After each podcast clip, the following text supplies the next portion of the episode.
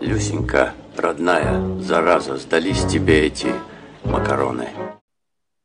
Пара-па-па-па-пара-па. Здрасте. Привет. Ну что, как говорится, how do you do? Ну, пока ты валил лес, много произошло Ну. в вашей стране.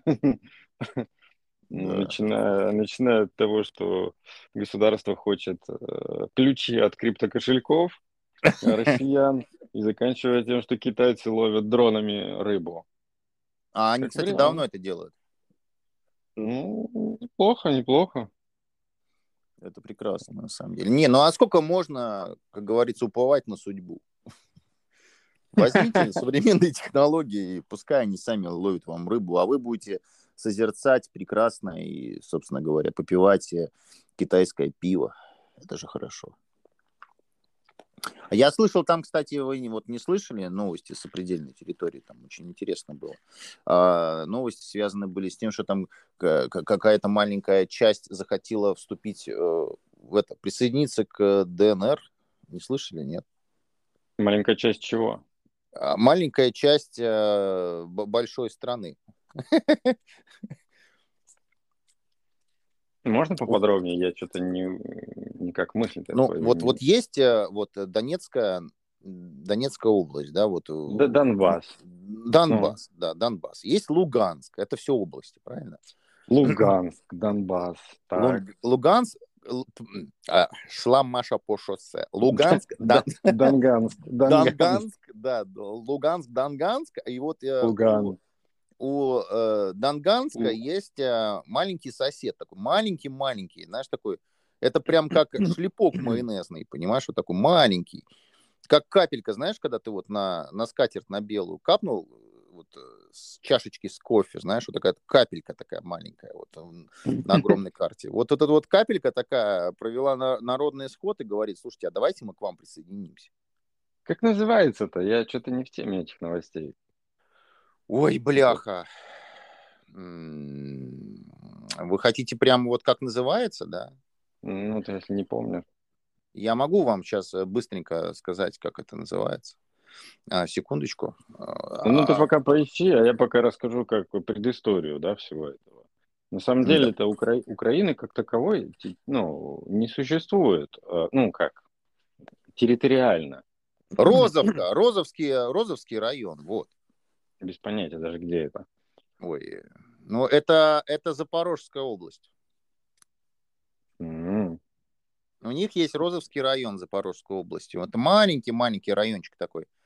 А, Он недалеко от Мариуполя. Вот э, те такие провели народный сход и говорят, а мы хотим. Даже И так. все, и все сказали, ну хорошо.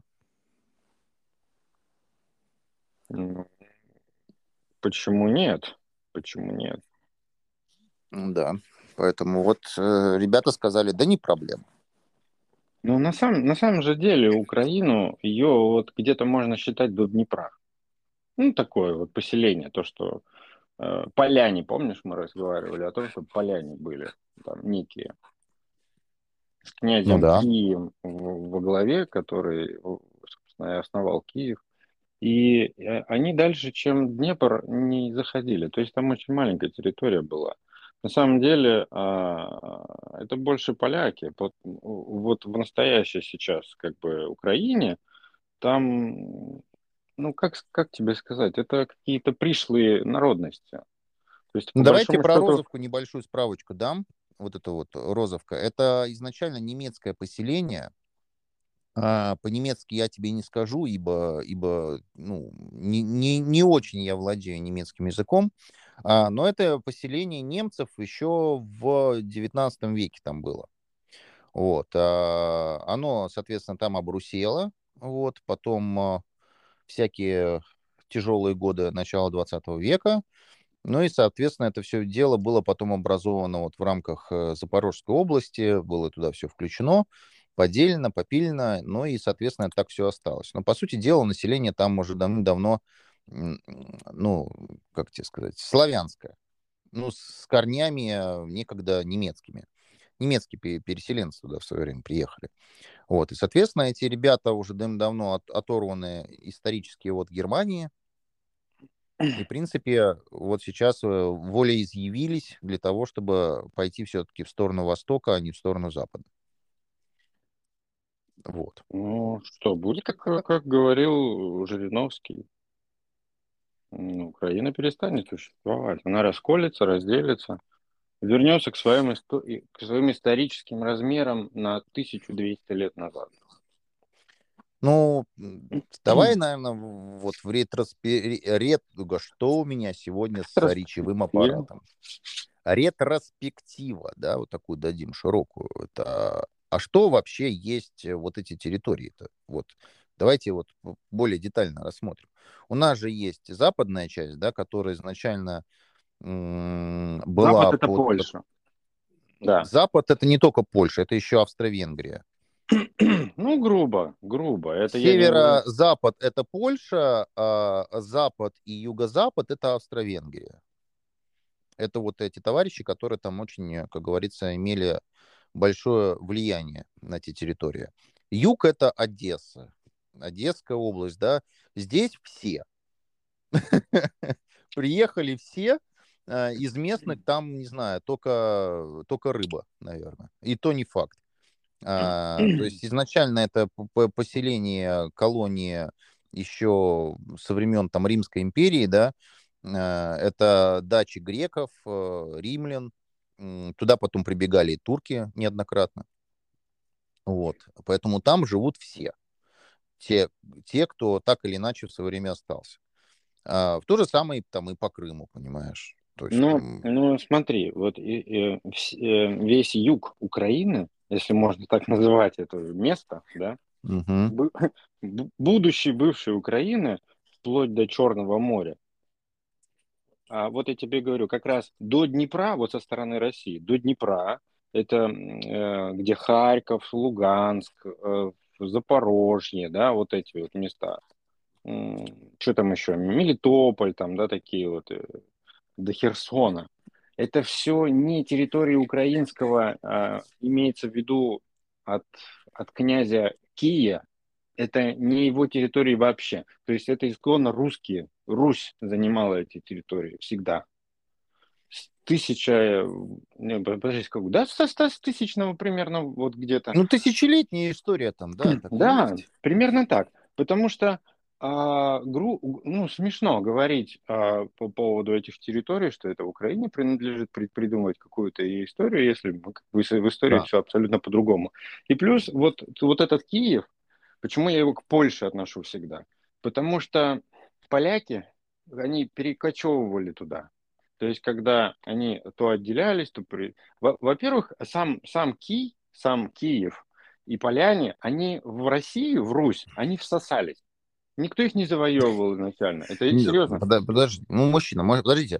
А давайте Погоди. вообще рассмотрим немножко Дай э, с другой закончим. стороны. А кто их всосал? А кто их всосал? Русь. А почему вокруг... вы не считаете это территорию монгольской? Не-не-нет, это 800 год, это были русские поселения. А, ну тогда еще да, тогда еще. А, и тогда были вот эти поляне, и они были окружены э, э вот этими еще тогда э, разрозненными поселениями Русь, Руси, но она уже такая в конфедерацию превращалась, то есть уже обособленность какая-то была, и получилось, что Киев с небольшой, ну как с областью, да, он такой посередине пятном был, с одним боком с Польшей. Вот. И он просто сам по себе, просто вот реально, просто вот всосался в территорию Руси, и все. Их, их никто не завоевывал изначально. Они хотели торговать, они хотели общаться и просто стали частью. Ну вот как mm, сейчас. Да сейчас бы назвали референдум. Видимо, а почему просто... бы и нет? Потому что земля изначально была крайне плодородна. Потому, поэтому да. благодатно, и э, все, что касается земледелия, крайне располагало, понимаешь, к этому, к всему. Вот. Но, то есть это хлеборобная что, история. Касается самого Киева и области, то это очень небольшая территория. Это поляне занимали вот очень маленькую территорию. Буквально вот они даже не граничили с Польшей, с нынешней никак. Это совсем чуть-чуть. И вплоть до Черного моря это были все русские княжества. И просто если кто-то еще не в курсе, или забыл, или историю не знает, то Черное море, оно называлось на самом деле Русское море. Вот просто если кто-то нас слушает и этого не знал, то это очень прискорбный факт.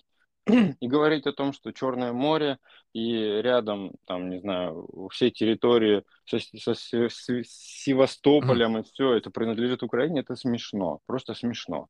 Ну, как э, смешно вообще называть Черное море морем, вы же знаете. Потому что Украина не та страна, которая бы могла отвоевать какие-то территории. Вот и все. Ну, вы же вот, в а курсе, а... что Черное море это изначально озером было? Ну, не суть. Было русским озером. Озеро Русское озеро. Русское Ладога. У него было русское, русское всегда. Русское море называлось оно. Да. Исконно. Поэтому, а то, что мы с тобой поднимали эту тему, я просто хочу напомнить людям, которые как бы не осведомлены. Ты-то знаешь, что а, Киевская Русь, это не значит, что Русь пошла из Киева, а просто перенесли. А, Русь как бы изначально была новгородская, вот, и через какое-то время просто ради удобства, опять же, работы с Европой и ближе к морю, и завоеваний, турков завоеваний, завоевывать, что ближе было, перенесли центр Новгородский, Новгородской Руси перенесли в Киев. Вот и все. Вот и поэтому пошло оттуда центр. И просто переехали. Это как раньше в Питере а, центр был, да, России, а потом перенесли в Москву. Ничего тут такого нет. Это не значит, что Украина какая-то держава крутая. Нет. Просто перенесли центр и все. Это была наша территория исконная, русская. Вот. А украинцы сейчас как бы да какие нахуй украинцы, как вы? Они пытаются эту историю сейчас пере, переделать на свой лад. Это просто дико, я считаю. Вот, поэтому это вот небольшой просто был такой обзор, чтобы... Экскурс, экскурс в историю, батенька. Обзор, да, экскурс напоминания, что люди, которые, может быть, нас как бы слушают, и им интересно, чтобы они понимали, что мы не просто так как бы за вообще как бы радеем за Россию, за, за историю, за соблюдение каких-то Честненько, за соблюдение честности в истории. Прозрачность должна быть, товарищи. Нету трактовок, знаете, наполовину. Это, знаете, это, э, это не белое, не черное, это серенькое. Нет, бывает либо так, либо иначе. По-другому быть не может. Трактовать это все дело, ну, лучше не трактовать. Э, есть факты, есть э, летописи, есть все, что связано с документированием исторических да. событий. Поэтому это тут уже... лет. Ну, много да, очень данных, да много. скобки, все. Ну, это как бы ладно, такое. Слушай, а на волне подкастов, да, я подумал, угу. ну, тебя не было почти неделю, и мне скучно было. А, и я а, думаю... а мужчина, можно я вас прерву немножечко? Прерву, прерву. Что такое? А, я просто хотел немножечко осветить ситуацию, которая произошла там неделю тому назад, с чем мы столкнулись, ведь люди не в курсе. А, я расскажу. Давай я да, сейчас, а, да, я сейчас вернусь, вернусь к ней. Смотри, короче, мне было скучно, я думаю, дай-ка я русское радио послушаю, Вести FM. Эм. Давно не слушал, слушай, по Сатановскому соскучился. Реально. Не знаю почему, мне нравится, просто слушать его. Человек рассказывает, умный очень человек, понимаешь, да, он, конечно, такой еврейской внешности, да, у него не было друзей в детстве, да, он такой стрёмный, но он умный, его интересно слушать. И что ты думаешь, угу. его с эфира сняли? Потому что они там с Яковом Кедми что-то пизданули. Все, их больше нет в эфире. Следовательно, подкаст последний 30 когда-то марта был. Все. Наслушался, блин. Хотел хороший подкаст послушать, и все, хренушки. Прикинь. Ну да. Ты, ты не слушаешь Сатановского? Не слушал по радио? Я не слушаю, к сожалению. Ну, а может и к счастью, не знаю. Я как-то за, за свой контент, который у нас есть, понимаете. А если слушать все подряд, то времени не хватит на все остальные, не, не менее важные вещи, вы же понимаете. Ну, ну да, да. Ну, ну ладно, не суть. Как, по поводу нашего подкаста. Сигаретка. По поводу нашего подкаста у нас а, получилось так, что наш подкаст был на хостинге иностранная компания, да, ну, мы записываемся, ну, русского... Ну, давайте конкурента. расскажем, давайте поподробнее. Ну, а что, Ру- люди должны знать, русского... как... как вообще продакшн производится же, да? Это же тоже такая вещь-то на самом деле немаловажная. Да, это, да, это все пишут одинаково примерно. Просто что смысл, что есть, есть программное обеспечение, которое, ну, заграничное.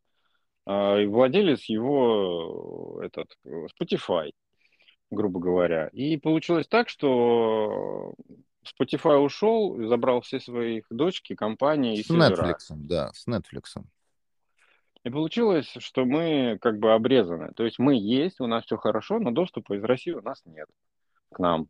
То есть если я открывать там, подкаст а, через там, любые какие-то приложения, которые ограни... а, ну, да, пробиться через стену, да. то нас невозможно послушать.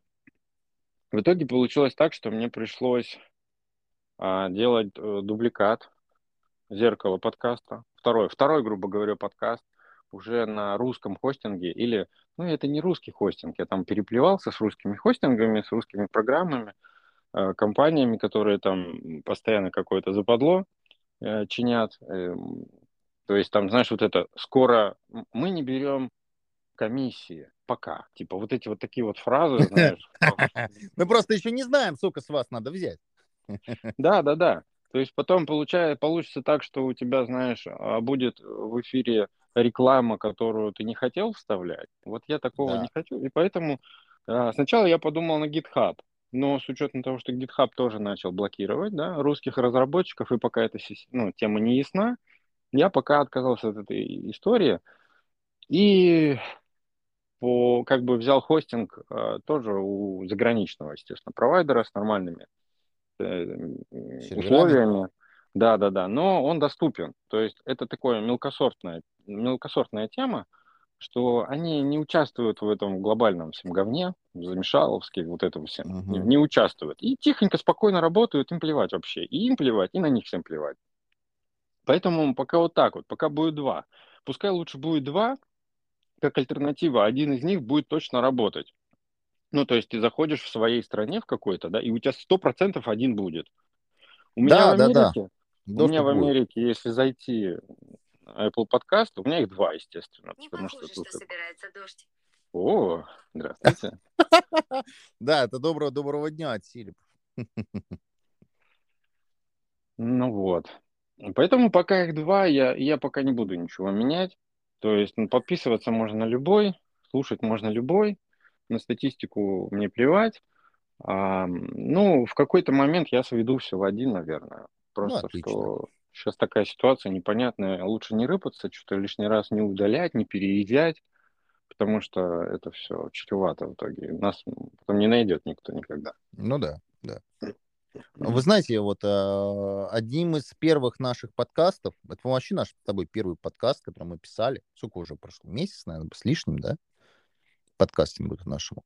А, где-то так, да. Помните, у нас в первом подкасте была такая тема, а, которую мы подняли, это путешествие. Помните? А, ну да, была такая, да. Была такая тема. Мы с вами обсуждали а, шоу «Орел и решка», насколько да. это вообще правдиво. Правдиво да. и правильно ли это то, что они показывают, что вот так все легко и просто. А, так вот, сегодня информация-то пришла, ребятушки. Э, у нас же есть э, блогер всея э, Рунета, travel-блогер, который признан, понимаете ли, признан. А, Птушкин. Птушкина же. Многие знают. Ведущий «Орла и решки», автор собственного travel-блога на канале YouTube. Ну и чего, дозвезделся. Ну, как дозвезделся? Доболтался.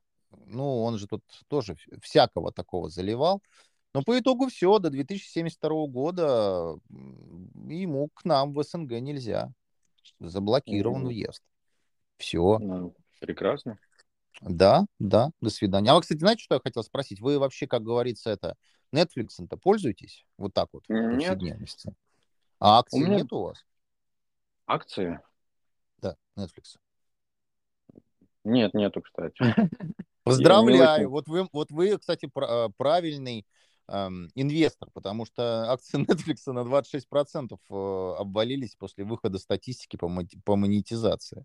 Они же монетизацию-то у нас вот отключили, и когда эта вся история прошла, они грохнулись на 26% почти, 25,7%.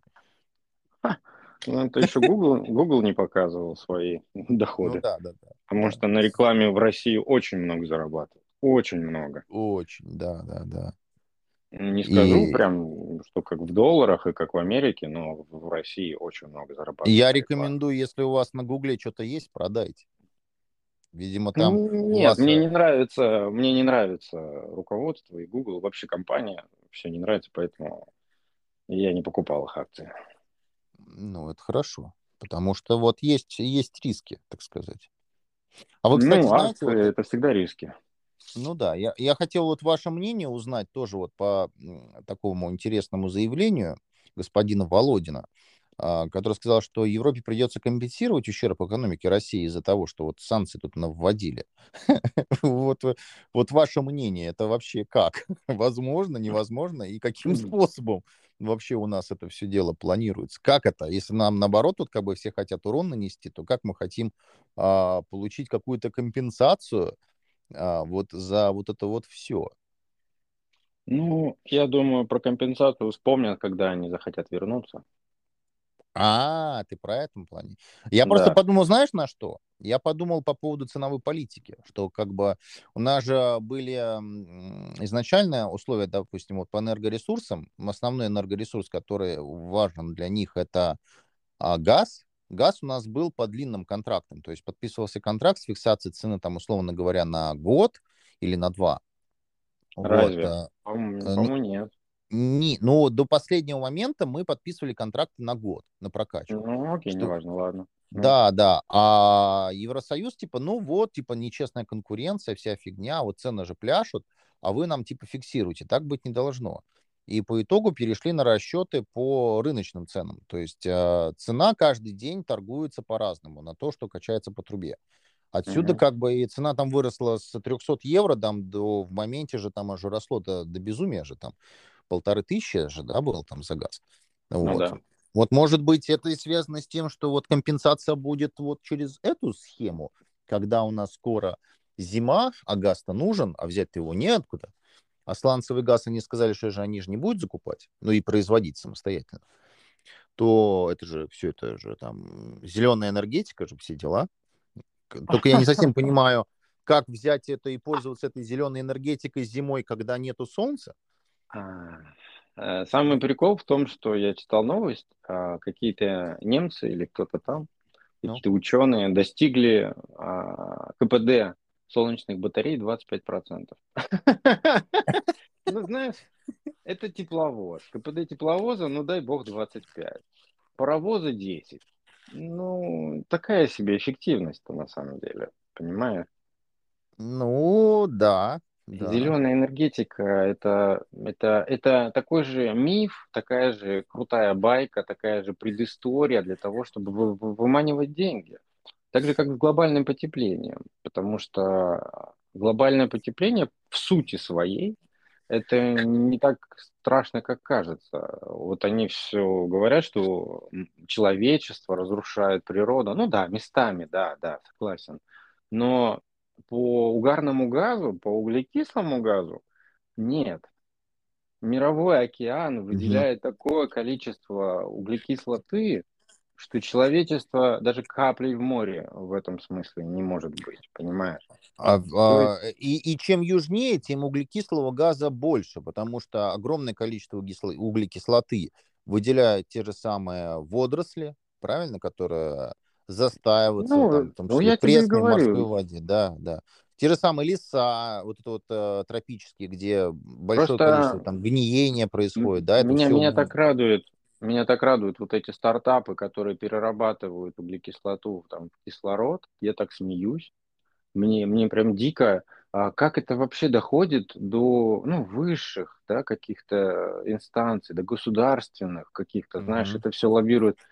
У нас Зачем это делать? Это делает природа, это делает каждое дерево, каждое растение зеленого цвета перерабатывает углекислоту, питается углекислотой, вырабатывает кислород. Это фотосинтез, блядь, второй, Да, второй класс пятый класс, школы. пятый класс или четвертый, вспомните И- биологию-то. И, и я в ахуе из таких новостей, понимаешь? Какие-то идиоты сделали машину, которая делает все то же самое, что делают бесконечные поля России леса, луга, я не знаю, это, такая, это так смешно. Я сижу и вот думаю, неужели вот эти новости люди читают и не понимают, насколько глуп, какое глупое время мы живем, насколько ебанистические новости. Абсолютный, да. абсолютный трэш. Это, это насколько надо быть дебилом, чтобы вот эту новость прочитать и не засмеяться. На самом деле, вот касательно зеленой энергетики, правда, это тоже э, в кавычках зеленая энергетика. Самая, наверное, эффективная ее часть, это, наверное, а, гидроэлектростанция. Это, наверное, вот то, что можно... Самое вот отдельно... эффективное? Самое эффективное да. это атомная электростанция. Но оно самое эффективное, не самое безопасное. Зеленое. Но это как электромобиль, понимаешь? Оно же тоже эффективное, понимаешь? Только проблема-то в другом, потому что потом некуда утилизировать это все, понимаешь? Проблема а в том, здесь... что когда ты делаешь батареи, ты губишь э, все на свете вокруг себя. Это вредное производство. Вот, вот. По гидроэнергетике такого нет. Ну да, ты что-то подтопишь, но ты по факту уже ничего не губишь. То есть там ну, природа самовосстанавливается. Фауна. Ну, все равно нет, это такое себе. Целую фауну топишь. Но это, это все плохо. равно а, менее пагубно, нежели чем использовать а, добычу вот этих редкоземельных металлов. Понимаешь? А потом мало то, что ты добыл, расковырял, разбил, ну, раскопал, это, нагадил. Это так ты еще потом вот э, воспользовался продуктом да, производства, а потом тебе его девать некуда. Тебе сейчас только технологии начинают осваивать по переработке вот этого мусора, понимаешь, чтобы обратно оттуда доставать отработанный редкоземельный металл. Ну, это да, ним, да, уже взяли. С ним производить кажется. химические операции для того, чтобы повторно использовать уже отработавшее. Ну, это на словах. Это все на словах. Да. Потому что это невыгодно, это жутко невыгодно перерабатывать. А, но, но, но слушай, я все равно настаиваю, что атомная электростанция это самое лучшее оптимальное решение. Самое лучшее. И оно абсолютно зеленое. Потому что ты а, атом сдерживаешь. Понимаешь? Опять же, отходы, отходы, которые после атомных станций, во-первых, они не каждый день, да, они там раз в очень длинный срок, за несколько лет. Во-вторых, их можно отвозить туда, где, в принципе, радиационный фон, радиационный фон нашей планеты, он очень высокий. Вот туда отвозить можно. Ты хуже не сделаешь. Вот и все. Да. Ну, это надо просто затраты возрастают. А так ничего. Плюс, как бы, почему в Россию э, все эти остатки привозят? Потому что мы умеем их перерабатывать. Видишь? Зеленее некуда. Зелень... Не-не-не, мы их пере... реально перерабатываем чувак, это, это факт. Это мы же на этом уже собаку съели. Мы атомные станции строим везде, по всему миру, даже в том числе в Америке. Понимаешь? И как бы такое дело. Мне очень эта тема нравится. Очень, это самое лучшее решение. Это а, энергия из ниоткуда.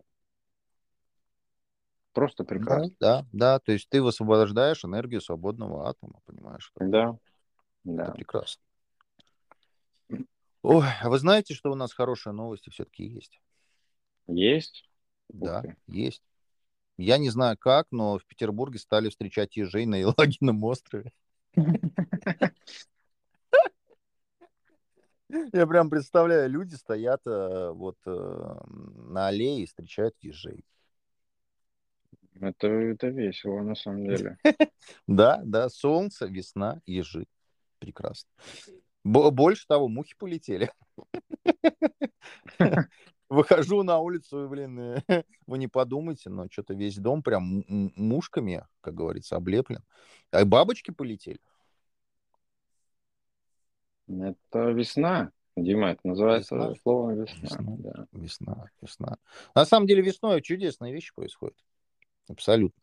Постоянно. У нас уже каждый, каждый раз весна. То, то у нас Крым в родную гавань, то ковид начался, а теперь еще вот э, а, тоже такое из рубрики забавное, что по весне вот встречается. Вот у нас в а, Петербурге, уходящий от полиции каршеринг, э, так уходил, что снес ограждение и, и превратился в маломерный флот. Поплыл по фонтанке, понимаешь? А вы знаете почему? Mm. Вы знаете почему? Потому что у нас навигация по рекам и каналам Санкт-Петербурга открылась с 18 числа. Теперь можно официально. Классно, можно на стреле покататься. Можно. Вот, а человек решил на каршеринге по, по каналам покататься. Видите, как Ну, хорошо. Весна, весна, почему нет? Слу- Слушай, тут этот э, Илон Маск, да, опять. Что с Ну, ним? ну, не про, я не про Твиттер, а по поводу, по поводу Марса. Я думал про него. Но он мне надоел этот с Твиттером, с этим.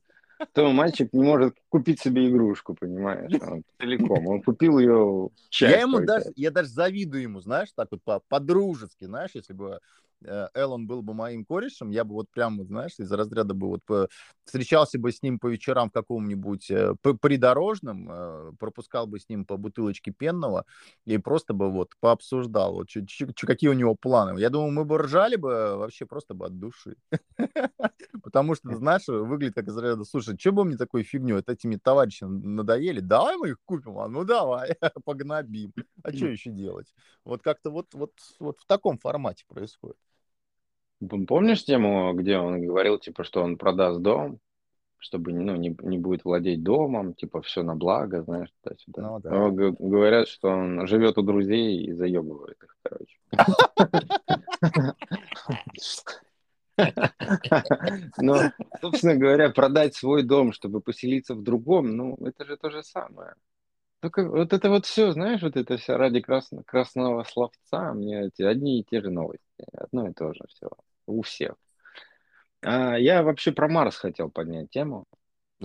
А, Да, просто смотри, Илон, дружок наш, говоришь, типа, люди смогут себе позволить, да, там, когда-то лететь на Марс, типа, все, все, все, у кого есть хотя бы чуть-чуть денег, смогут себе это позволить. Вот. А Мгм. я это вижу совсем по-другому, на самом деле. Это, я вижу это очень грустно. Потому что Марс, а, это такое, это бутылочное горлышко. То есть, это, если как, это туда... как конечная остановка, да?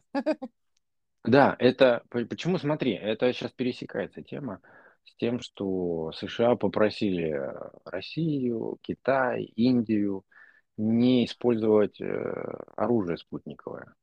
Но это же они пиздят, они просто хотят, чтобы мы это не использовали. Сами они будут Ну, понятно, да. испытания проводить, естественно. Но это то, вот это узкое, это, это горлышко бутылки, потому что э, когда ты запускаешь боевой спутник в космос, его практически невозможно остановить. Его невозможно практически сбить. Но если на него по- поставить какое-то высококлассное современное российское э, ну, средство вооружения, то этот спутник нанесет просто неимоверный ущерб. И его никак, ему никак не ответить. Вот чего боятся американцы. А, Да ему можно м, ответить, понимаешь? Проблема в нет, том, что если ты уничтожаешь какой-то объект на орбите, то мусор, мусор остается там. а, смотри, в чем еще прикол. Е- кто первый сейчас спутник а, военный запустит в космос, тот сможет сбивать другие спутники, понимаешь? Ну да. То есть, а, вот, вот кто первый сейчас место займет, тот и победитель. Вот оно, узкое горлышко. Я про это говорю. То есть, это такое место, где ты сидишь на троне и просто ссышь на всех. Потому что, вот, допустим, там через месяц а, мы запустим туда боевой спутник, который сможет сбивать спутники. Достаточно пока для, для начала сбивать спутники. А, через месяц еще американцы запустят свой спутник. Так вот, у нас уже фора, мы уже тут же можем его сбить. Вот он только выходит на орбиту, а мы его нахуй сбиваем сразу. Все. А Ну да. Америка становится безрукая, без глаз, без ушей, без ничего. Все, она, она проиграла войну за космос. Вот в этом, вот чего сейчас очень сильно все боятся. Поэтому нам надо кровь из носу сейчас просто очень-очень-очень, ну, вот прям военный спутник туда отправить, который будет патрулировать наши территории. М, Вообще летать. Вообще как бы мало ли что. Вот. И а, по- по- что касается Марса, да, вот это такая же история. То есть лететь до Марса очень далеко, очень долго. И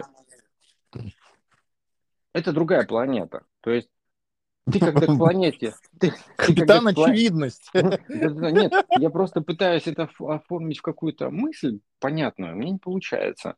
Смотри, а, просто любой объект, который приближается к планете, его очень легко, он как на ладони, понимаешь? Да. Так вот, а колонисты, которые живут на Марсе, они могут в какой-то момент сказать, предъявите пропуск. Ну, то есть, заплатите за въезд, за влет. Визу купи. Ну, Нелегал. Не суть. Ты, ты понял, да? Вот оно, узкое горлышко, когда тебя на орбите при подлете на, к Марсу, при посадке, тебя просто тоже нахуй могут сбить. Просто сбить без вопросов. Все. Территория Вести закрыта. санкции, так и говорите. Вести санкции. А, а, и ты ничего не можешь сделать, понимаешь? Ты не можешь бомбить другую планету. Это уже масштаб совсем другой. Это уже не Земля. Это уже проблема куда серьезней. Так вот, да. а, я подвожу к чему? Что на Марс могут себе позволить летать только обеспеченные люди. В итоге получается, что Марс, когда мы его колонизируем, займут богатые люди со своими Но. подданными. Это будут вассалы со своими подданными.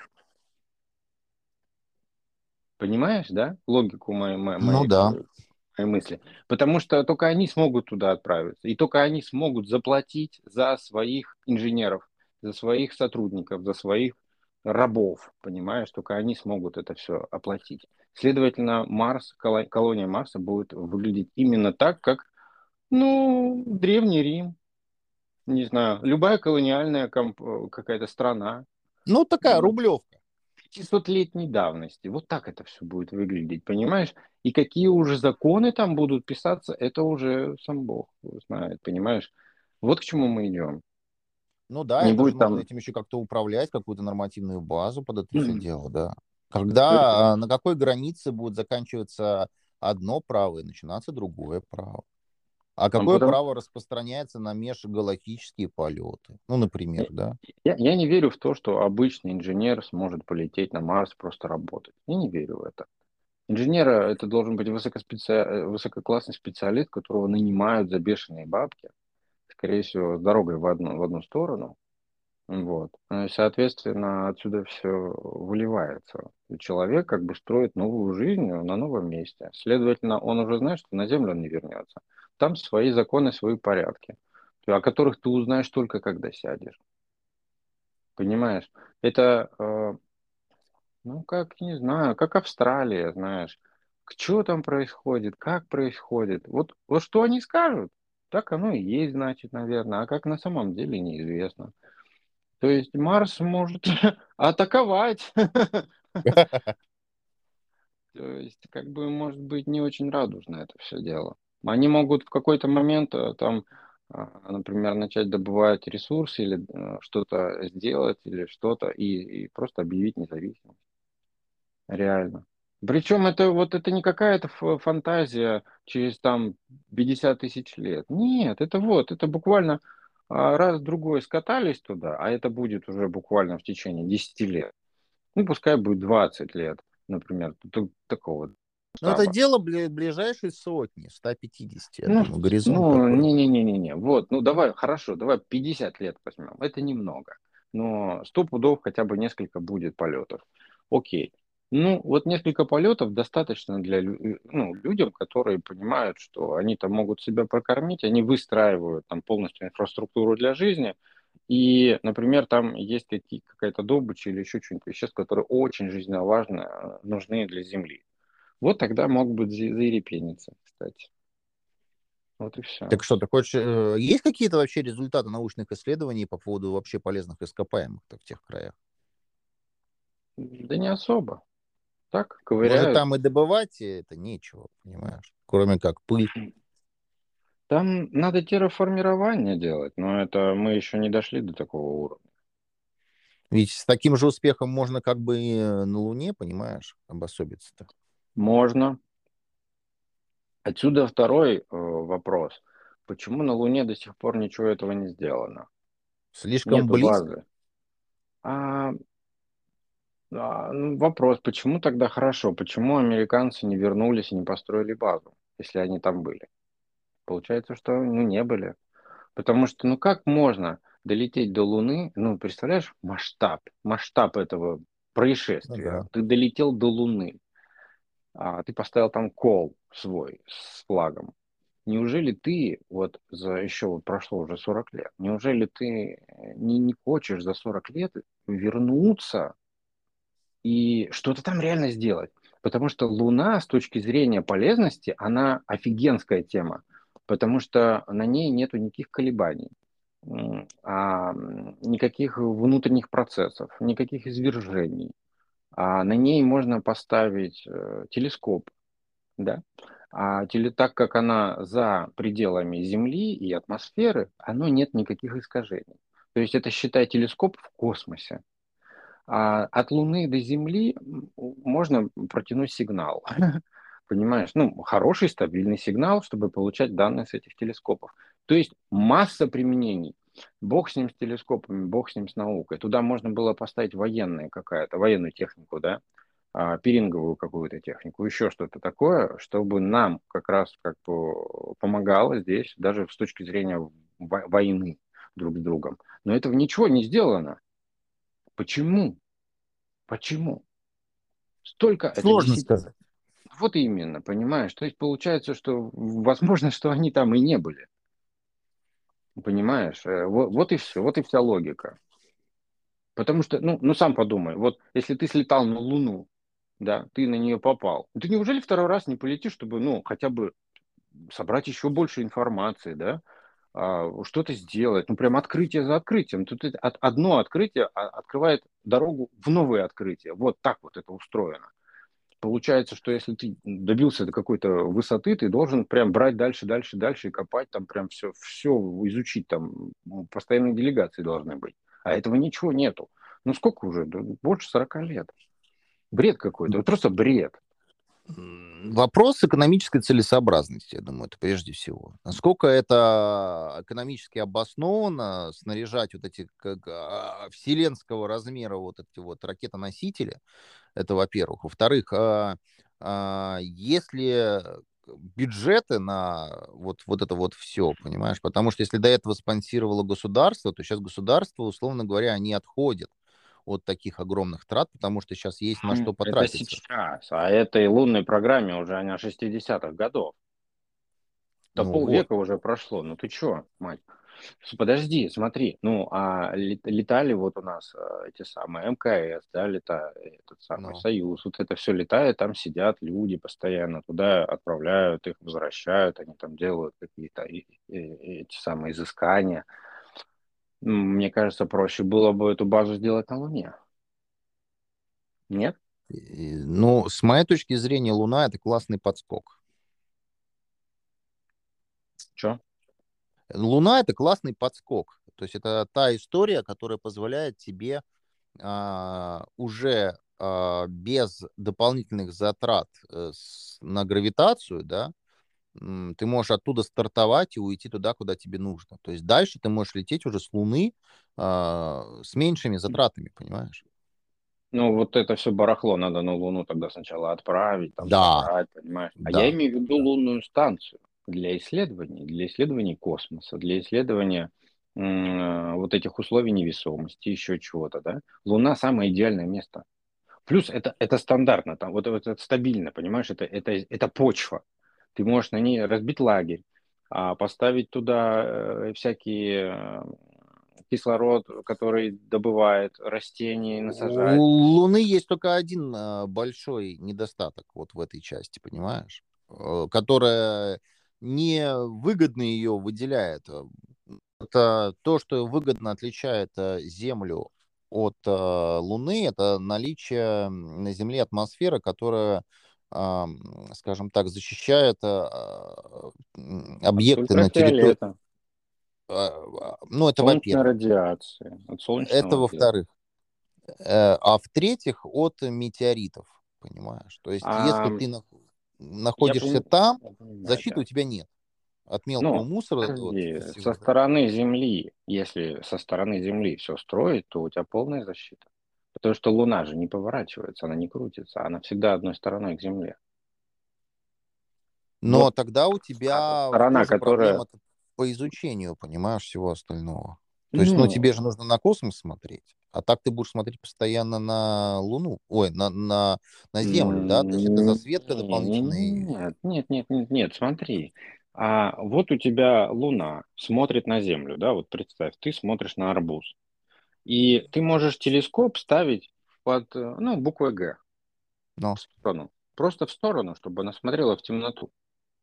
Но это все равно, это в миллион раз лучше будет, чем телескопы, которые работают из Земли, пробивая вот эти все слои атмосферы и всего, понимаешь? Это будет самое чистейшее, что можно только придумать. Это вопрос можно будет стоимости на миллиарды. этих радиотелескопов, понимаешь? Вот стоимость. Это же оборудование же тоже, а, а, не дешевое, б, не легкое.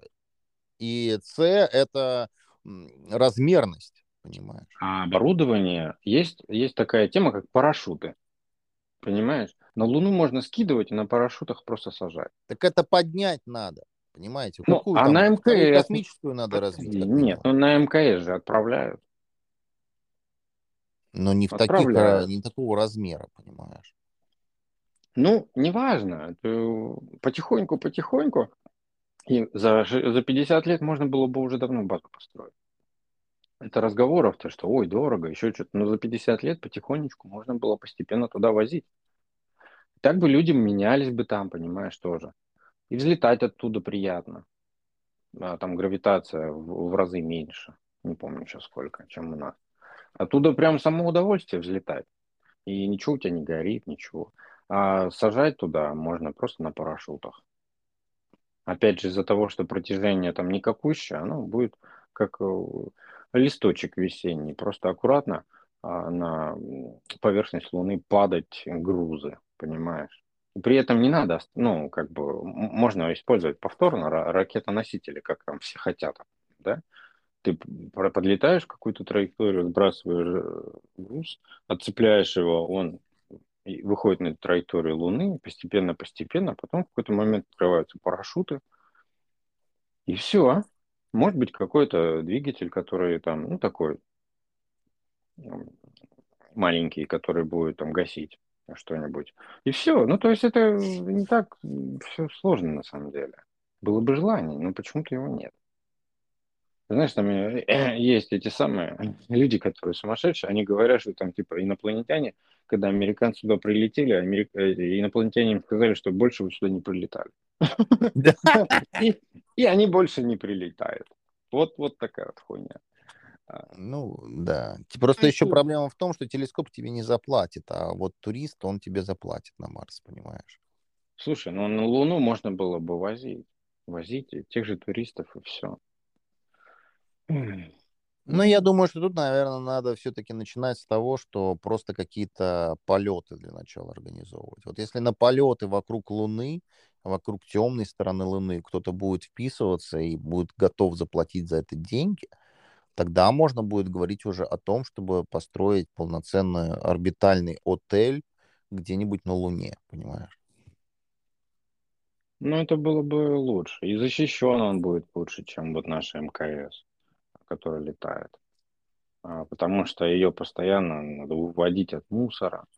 А, Постоянно идет обдираловка мелкими песчинками, постоянно. То есть износ очень сильно идет. Ну, она как консервная банка в открытом космосе болтается, там все что угодно на нее влияет. Так что, а на Луне было бы спокойно. Вот. И плюс, плюс к чему там же очень много, большая территория. Ну, можно же прямо на этой территории плоско, понимаешь, все в одной линии, как бы удобно. Это просто удобно. Это э, для, не знаю, для сборки, для строительства, для всего. Так что Ну, да. не, не знаю, почему это не работает у нас сейчас. Очень странно это. Ну, посмотрим, к чему. Как, как, как говорится, какое развитие будет дальше. Я думаю, что в обозримом будущем, там, э, в течение ближайших 30 лет, я думаю, что все равно полетят. Потому что это классный рынок, на, которого, на который будет спрос, однозначно. Ну, стартовая площадка нам в любом случае нужна. А Луна, да, я согласен. Луна как стартовая площадка очень хорошо. Очень хорошее место. Ну да. Так, э, о чем можем еще поговорить? У меня есть, и, и, ну, тема. Может быть, у тебя какая-то есть? Да, вот смотрите, я вам уже так это вкратце так охарактеризовал. Наверное, из таких э, приятных э, новостей, которые бы, может быть, еще хотел бы вам рассказать. А, вы же знаете, что у нас же вот я про все про, про родную гавань, понимаете, малую родную гавань, про Санкт-Петербург. А то, что у нас порт есть замечательный, морской, который был там в свое время еще под чемпионат э, по футболу мира, да, который у нас частично в Санкт-Петербурге проходил, отстроен. То есть э, все условия, в принципе, инфраструктура была создана, но с резко изменившейся геополитической обстановкой вся инфраструктура простаивает, что плохо. Ну, вообще по всем фронтам плохо, потому что потрачены большие деньги. Так вот, больше не будет простаивать потому что у нас же есть э, паромная линия, да, которая раньше там бегала в ту же самую Хельсинки. Теперь в Хельсинки ходить не будем. Мы теперь будем ходить в Калининград. И у нас паром принцесса Анастасия, такая большая здоровенная махина, будет теперь возить э, туристов э, по Балтике из Питера в Калининград. Это, я считаю, очень хорошая новость, потому что, во-первых, э, эта хренотень комфортабельная, реально. А, внутри куча всяких э, и развлекух, и поесть, и отдохнуть, и с детьми, а, и развлечься. А, плюс, насколько я понимаю, что на пароме будет работать так же, как работала и до этого система duty-free, беспошлиной торговли, когда вы выйдете из территориальных вод Российской Федерации. То есть можно будет что-то купить и без НДС. Хорошо и приятно. Ну, плюс морская прогулка – это всегда хорошо. Погоди, а разве знаю... надо будет... По-моему, уже не надо ни виз никаких, никакой территории. Не, не, ничего не надо. Нет, нет. Ты просто садишься и все. Самолете. Как бы... Ну, как на самолете. На самолете только там час с небольшим, а здесь, э, ну, условно говоря, ты а, часов, часов в 6 вечера вышел из порта, и э, часов 12 дня ты уже будешь э, в Калининграде, я думаю, где-то так.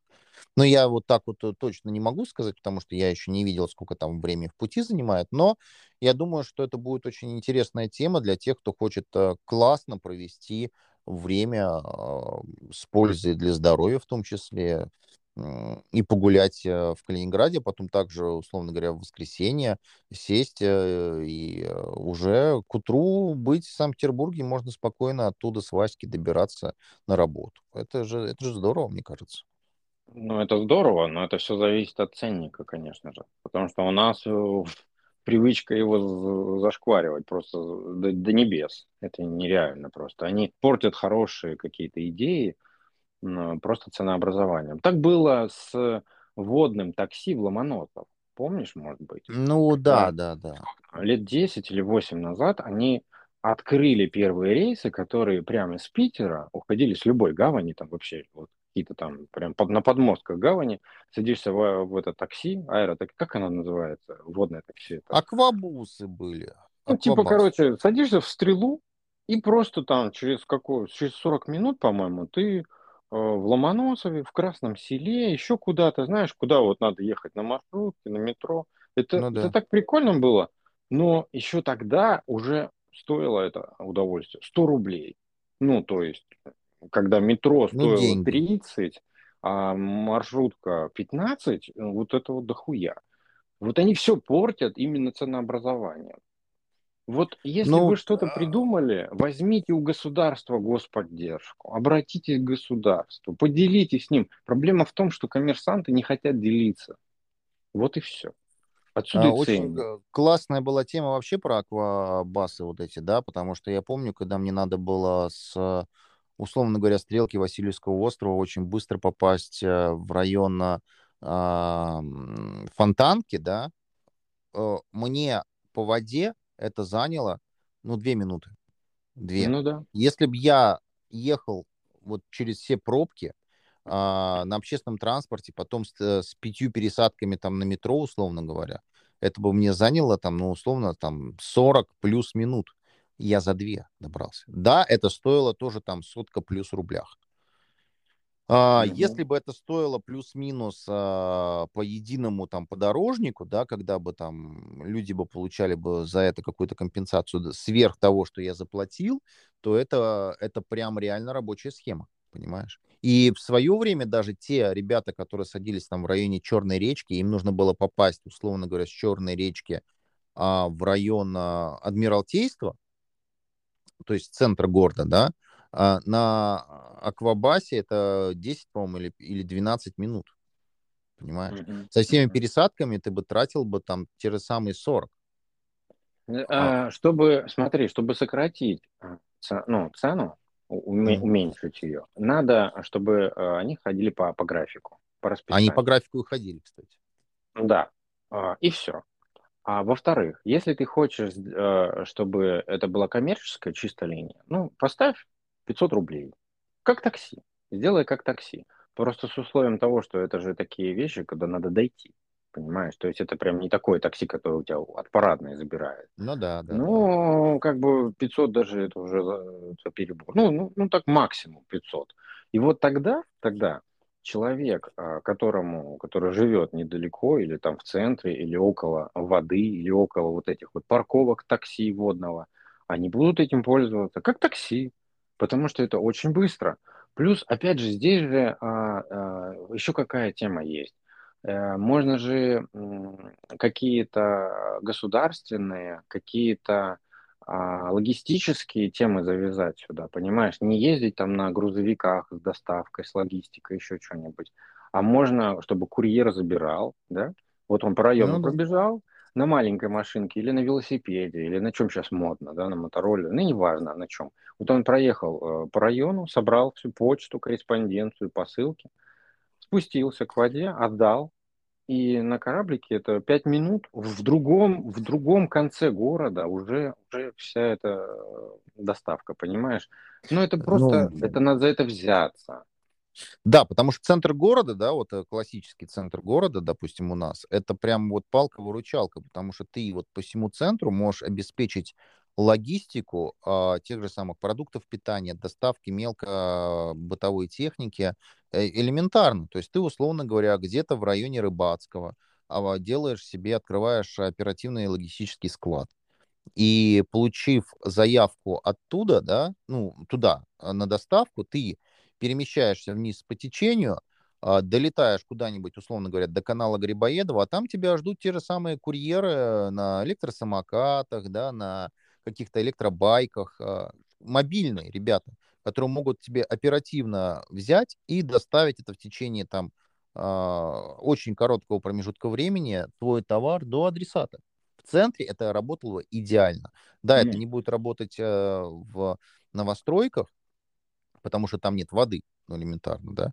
Это, Но, это а, мы берем с тобой частный сектор лю- людей. А, например, если взять промышленность, да, вот в порт приходят грузы, да, какие-то грузы очень большие, там стоят фуры, грузятся, вот это все. А можно же по воде дальше отправить, потому что, в принципе, э, вот эти вот э, логистические центры, они недалеко от воды где-то находятся или еще где-то, то это можно все сделать. Можно поставить какие-то точки, откуда можно маленькими машинками забирать. Это, это, это всем в плюс. То есть э, делаешь государственный или единый какой-то перевозчик, который курсирует туда-сюда, а потом вот эти маленькие коммерсанты или вот это, потребители просто к нему подключаются, грубо говоря. Единственный тут просто минус, что это сезонно. Ну, то есть от ранней весны лед сошел весь ну, полгода. там, да, до, до поздней осени. Это, это, но это, слушай, ну это большая экономия денег полгода. Большая. Ну, да, да. Только вопрос э, в том, что у тебя должно быть еще обеспечены причальные места и, э, соответственно, были источники для подключения бортового питания. То есть, ну, нужно просто электрику подвести к этим Ну да, причалам. да. чтобы ты мог э, не тратить там дорогущую солярку, а просто подключиться к источнику и получить те же самые, условно говоря, 220, 380 себе на борт для того, чтобы, ну, заглушиться и спокойно произвести там погрузо-разгрузочные операции. Вот это как бы да. И И все. проекты без помощи государства, без его содействия не делаются. Вот я хотел бы, чтобы моя страна, государство и власти этим занимались. они как бы шли веянием каким-то новым, что-то, не то, что просто экономили там или только отбревали всех, а пробовали что-то новое, что-то интересное. А я тут, знаешь, фантазировал на самом деле, а как нам быть? Вот как, как э, я где-то задавал эти как-то вопрос, что-то я читал, а, как жить в современной России, почему вот такая ситуация, что будет дальше, как нам со всеми, э, значит, вась-вась, да, как, как, как сделать так, чтобы нас все полюбили. А потом, знаешь, я же люблю фантастику, это вообще... Ну да. это, это же много... не фантастика, это же реальность. Но самое смешное, что а, давайте научимся печатать деньги. Ну, нам нужны просто деньги. На все просто нужны деньги. Вот и все. Если мы найдем какой-то ресурс, и мы будем а, вкладывать очень большие деньги в, науку и в развитие, не бояться даже каких-то сумасшедших идей, потому что кто бы мог, например, даже 5 или 10 лет назад представить, что у нас по городу будут ездить роботы-доставщики. Ну да. Что-то из фантастики, которую я читал в детстве, Стругацких, понимаешь? А кто мог подумать, что у нас почта, почта, блядь, ее мать России, будет дронами что-то отправлять куда-то? Ну, это область фантастики. Вот я, я предлагаю, чтобы мы не смотрели на Запад, не думали о них совсем, чтобы мы просто начали вбухивать огромные деньги в, науч, в науку.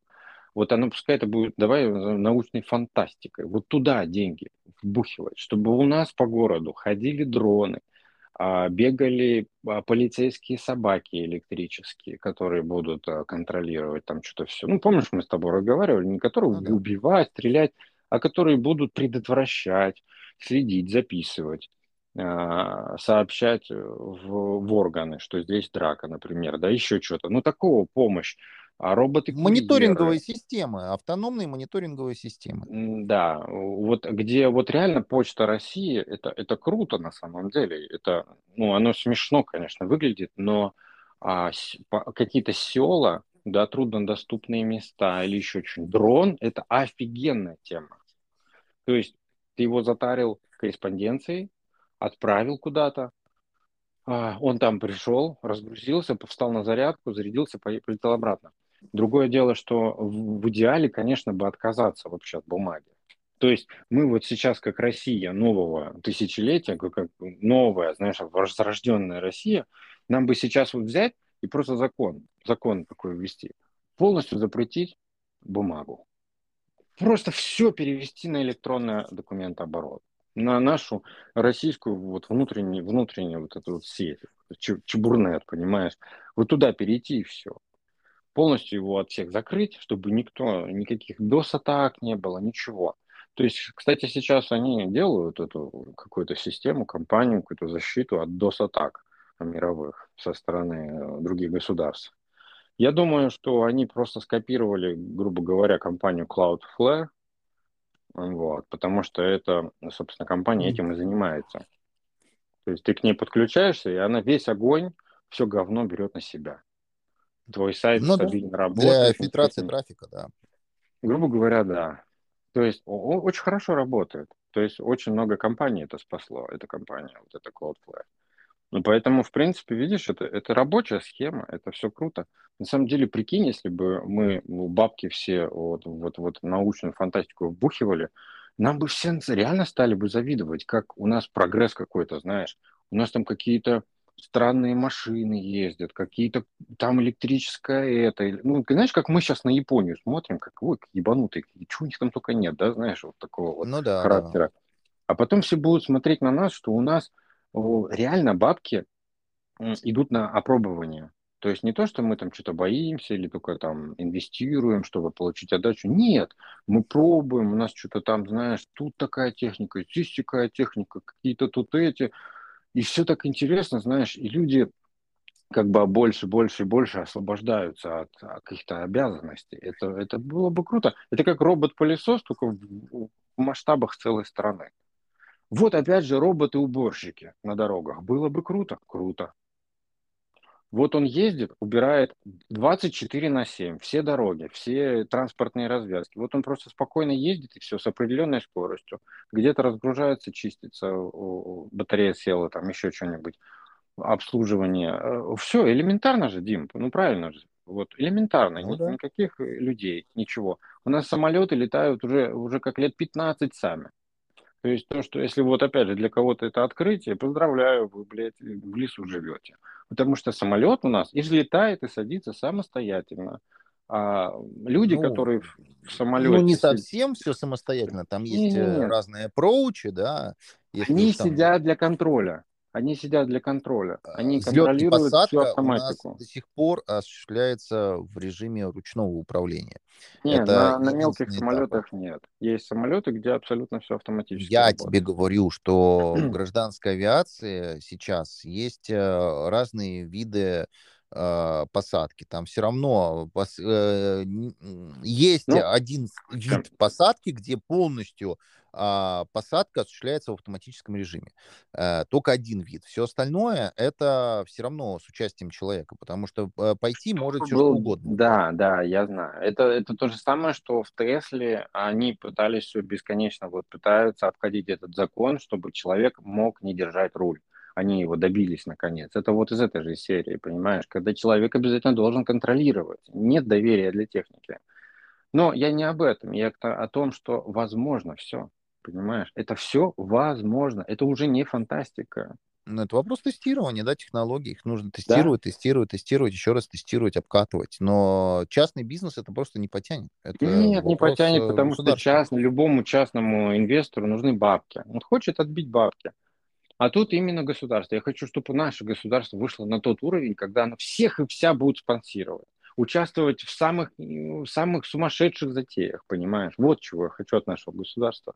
Это и есть прогресс.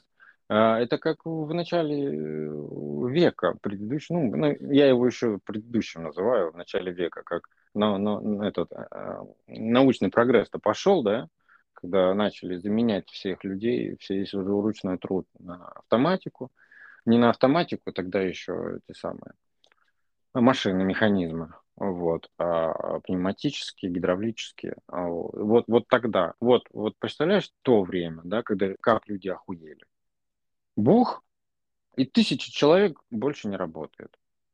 Оно, конечно, ну, в, в части людей это плохо, конечно, но в плане того, что на, насколько прогресс э, двинулся, ну, это да нужен безусловный доход, понимаешь, для того, чтобы у людей была безопасность соблюдена, понимаешь, когда ты э, высвобождаешься с одной операции, но у тебя есть на что жить для того, чтобы освоить какие-то новые горизонты, понимаешь? Ну, понятно, да, понятно, да. Это, это, это ясно. Это, ну, это, ну, тут надо, ну, это комплексное, как... комплексное решение. Это не ну, так, конечно, что взять да. кучу денег и выкинуть кучу людей на улицу, это значит, что это все.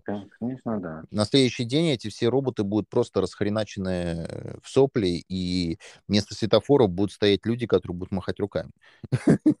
И все. Зато все будут при работе ну, весьма но бесполезный, но для этого, для этого, если, ну, я, я нет, я полностью согласен. Это надо подойти к этому, за это взять. Но это, на это надо взяться, понимаешь? Просто мне обидно, что никто даже не начинает. Но тут вот у нас идет повышение, например, пенсионного возраста. А для того, чтобы вот это скакнуло, да, вот, э, вот эта стезя научного прогресса, надо, чтобы пенсионный возраст был 50, чтобы люди как можно быстрее шли на отдых, на дачу разъезжали, чтобы вот место для курьеров освобождалось, рабочие места освобождались для других. Это наоборот надо... Это вопрос эффективности, эффективности труда, когда тебе немножко за 50. Ну вот да. Эффективности труда. Ты больше утомляешься. Зачастую ты получаешь какие-то хронь какую-то, да, хронические заболевания, с которыми ты дальше будешь вынужден бороться постоянно, и их меньше не будет. То есть, а мы вот эти вот э, муки, э, мы наоборот, то есть по общей мировой тенденции, да, переноса, э, увеличения срока трудоспособного, мы наоборот, то есть, на самом деле, это людей заставляем больше, скажем так, э, преодолевать, нежели чем э, наслаждаться, так сказать, хоть какими-то результатами своего труда, да, то есть, ну, ну что да. там нам остается? Просто Нам если остается выйти параллельно... на пенсию, да, там, и что там, 10 лет, и уже, как говорится, можно думать о земле. Причем не в разрезе земледелия, вы же понимаете. Просто у Ну, нас, видишь, опять же, все коммерцией занято, что человек должен да, на- за 8 часов и- и изнемогать. Но на да, самом деле этого не должно быть. На самом деле человек должен приходить и также контролировать процесс. Контролировать, как-то участвовать, наслаждаться этим временем как-то.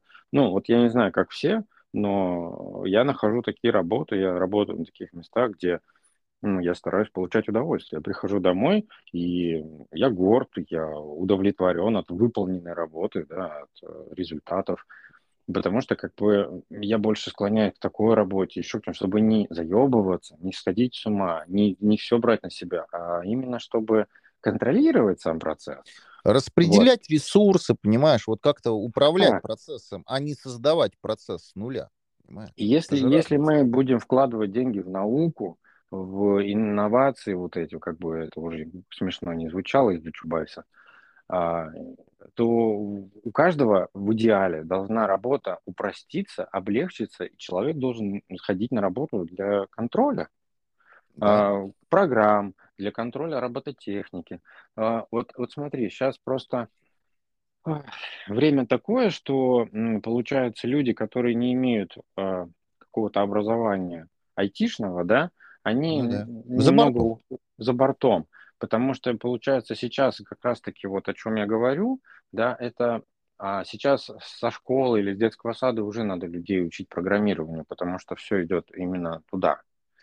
Вот. Если раньше надо было э, учить всех, чтобы уметь варить, слесарить, э, стругать, э, еще что-то, да, то теперь Хотя надо, это и чтобы до сих пор актуально, на самом деле. актуально, да, но самое актуальное это как раз-таки вот именно IT. Ну, это неизбежно, потому что весь функционал, все мозги, да, все уходит в программы.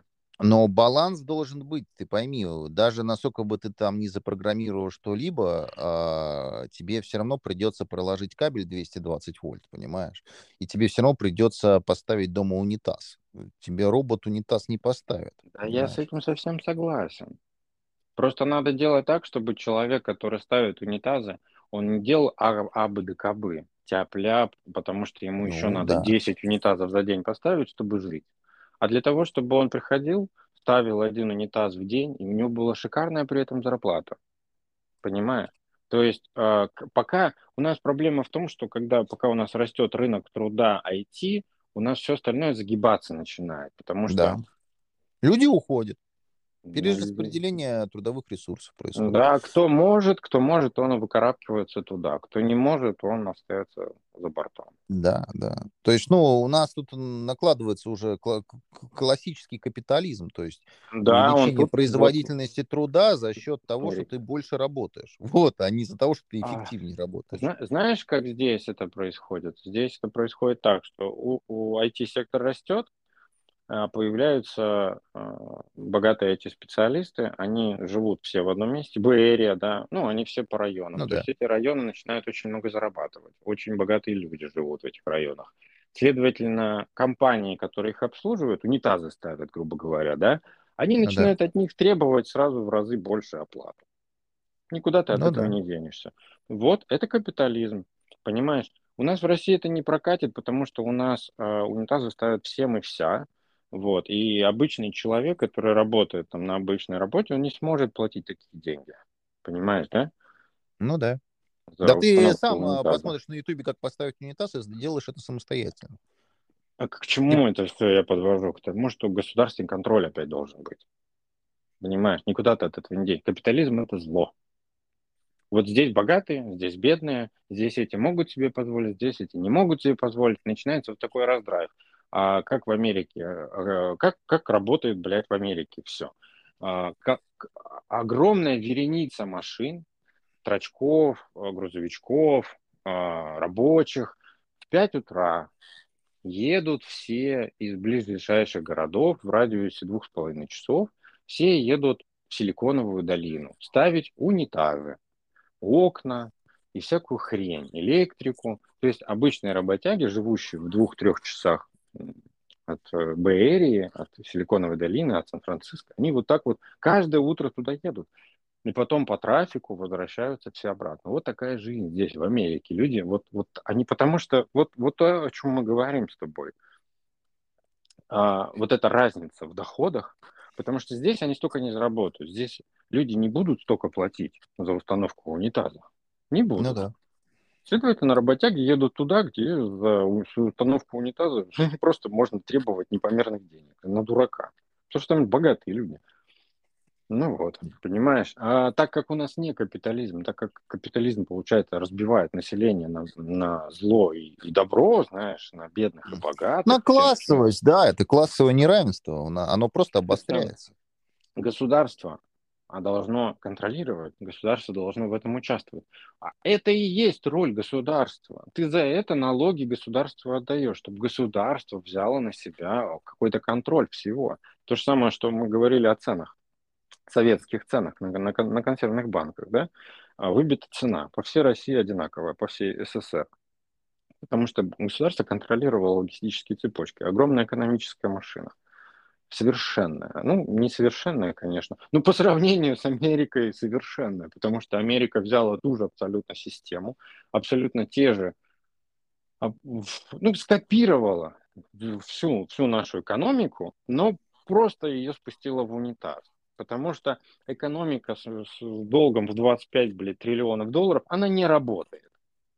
Не, не работает, блядь. А если бы у нее не было долгов, я бы сказал, да, американская экономика охуенная.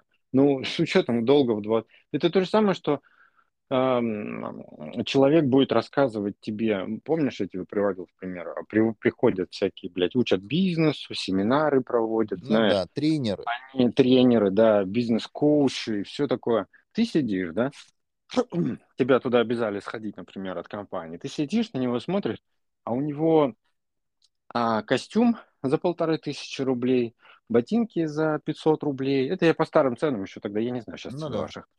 А, а, галстук какой-то за 50 рублей, блядь, с какого-то рынка. И рубашка, знаешь, вот это вот неуталенная, вот это вот с большими рукавами, вот это объемная. Мешок блядь, которая... с рукавами пришитыми мешок с рукавами. И ты сидишь и думаешь, как этот человек учит тебя би- бизнесу, если у тебя, блядь, костюм, э, ботинки, блядь, рубашка, галстук. У тебя один галстук дороже стоит, чем вся его одежда, блядь. Ну да. Вот, вот и все. Вот и вот простой пример. То есть, когда Америка учит тебя бизнесу, учит, как э, вот это все должно происходить, просто вспомни про 25 триллионов долларов. Просто вспомни, и все нахуй, и можно никого не слушать больше. Их образование идет нахуй, потому что здесь мы уже обсуждали это раньше. У да, бауманская тут... система это и долбанутая, да, вот это вот. Лю... Вот это люди, вот блядь, как может человек в 22 года или в 23 быть доктором, блядь, наук? Ну как? Как? Это невозможно. Это физически невозможно за такое короткое время, блядь, узнать столько, сколько должен знать доктор каких-то наук. Просто нереально. Нереально. Это, это просто даже физически огромное количество информации, которое ты а, не то что из учебников, ты это должен подчерпнуть из каких-то научных достижений. То есть, то есть реально наукой должен заниматься, понимаешь? Ну, и к тому же еще проводить. иметь хорошую практическую подоплеку этого всего. То есть ты должен быть не только теоретик, Потому что теоретиков у нас, а, ну, да, я, я просто по себе смотрю, я прихожу в университет, и все знают, что надо. А когда ты начинаешь э, копать вот в это дело, ты понимаешь, что человек реально, как закончил этот вуз э, цать лет тому назад, это было его единственным местом работы. Ну Человек ну, да. говорит тебе, да. что должно быть. Он даже не знает, как это может быть вообще. И эти люди зачастую очень часто, я не, я не знаю, что сейчас происходит, я знаю, что еще в мои времена, когда я учился, у нас были реально люди, которые были с, с, ну, с реальным опытом, ну, допустим, там, торговым опытом, да, опытом логистическим, разнообразным опытом. Они приходили, э, их приглашали просто, чтобы хотя бы как-то поделиться, потому что то, чему э, зачастую э, преподавали, оно было настолько дико оторвано от реальности, что это превращалось в сюр. Понимаешь? А люди, которые получают образование, и студенты, да, которые вот эти бывшие, выходят а, из университета, они зачастую, у них мало того, что они не представляют, что им надо делать, так их зачастую еще и, скажем так, обучают тому, чего на практике даже теоретически быть не может, понимаешь? Ну вот просто вот это вот э, какая-то вот, э, я не знаю, что это за политика такая, в свое время у нас такая была, да, что когда ты приходишь на работу, ты понимаешь, что, ну, как бы, и чё? Когда тебе говорят, что, вы знаете, молодой человек, а, бьют-то как бы по лицу, а не по паспорту, и все, что ты здесь красивые слова говоришь, касательно там нормативно-правовых э, каких-нибудь аспектов своей деятельности, а на практике все не так. Существуют там э, какие-то обычаи и устои поведения в определенной профессии, да, которые не учтены э, в законодательстве, которому тебя учили. Есть э, правовые обычаи, которые являются обычаями, но нигде не зафиксированы. Есть э, нормы поведения, о которых ты даже не знаешь. Есть, э, ну, скажем так, уже сформировавшиеся методики по обработке данных, да, которые ну, нифига не кладятся, не кладутся там, знаешь, на канву матричного анализа, который ты экзамен сдавал, понимаешь? Ну, это ситуация, как есть ситуации, которые, если ты не прошел опыт, ты не будешь знать, как решить теоретически. Да, да, вот да, и все. Да, да.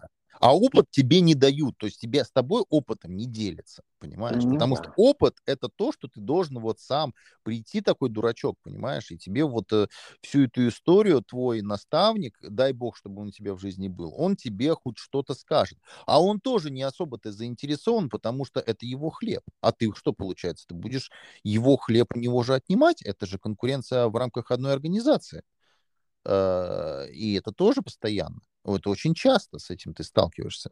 Вот, и поэтому есть люди, которым в жизни очень везет, которые встречают ну, реально людей там, ну, в годах это, наверное, очень так, это не совсем корректно звучит, но... Но это уже люди... мы, так что уже корректно.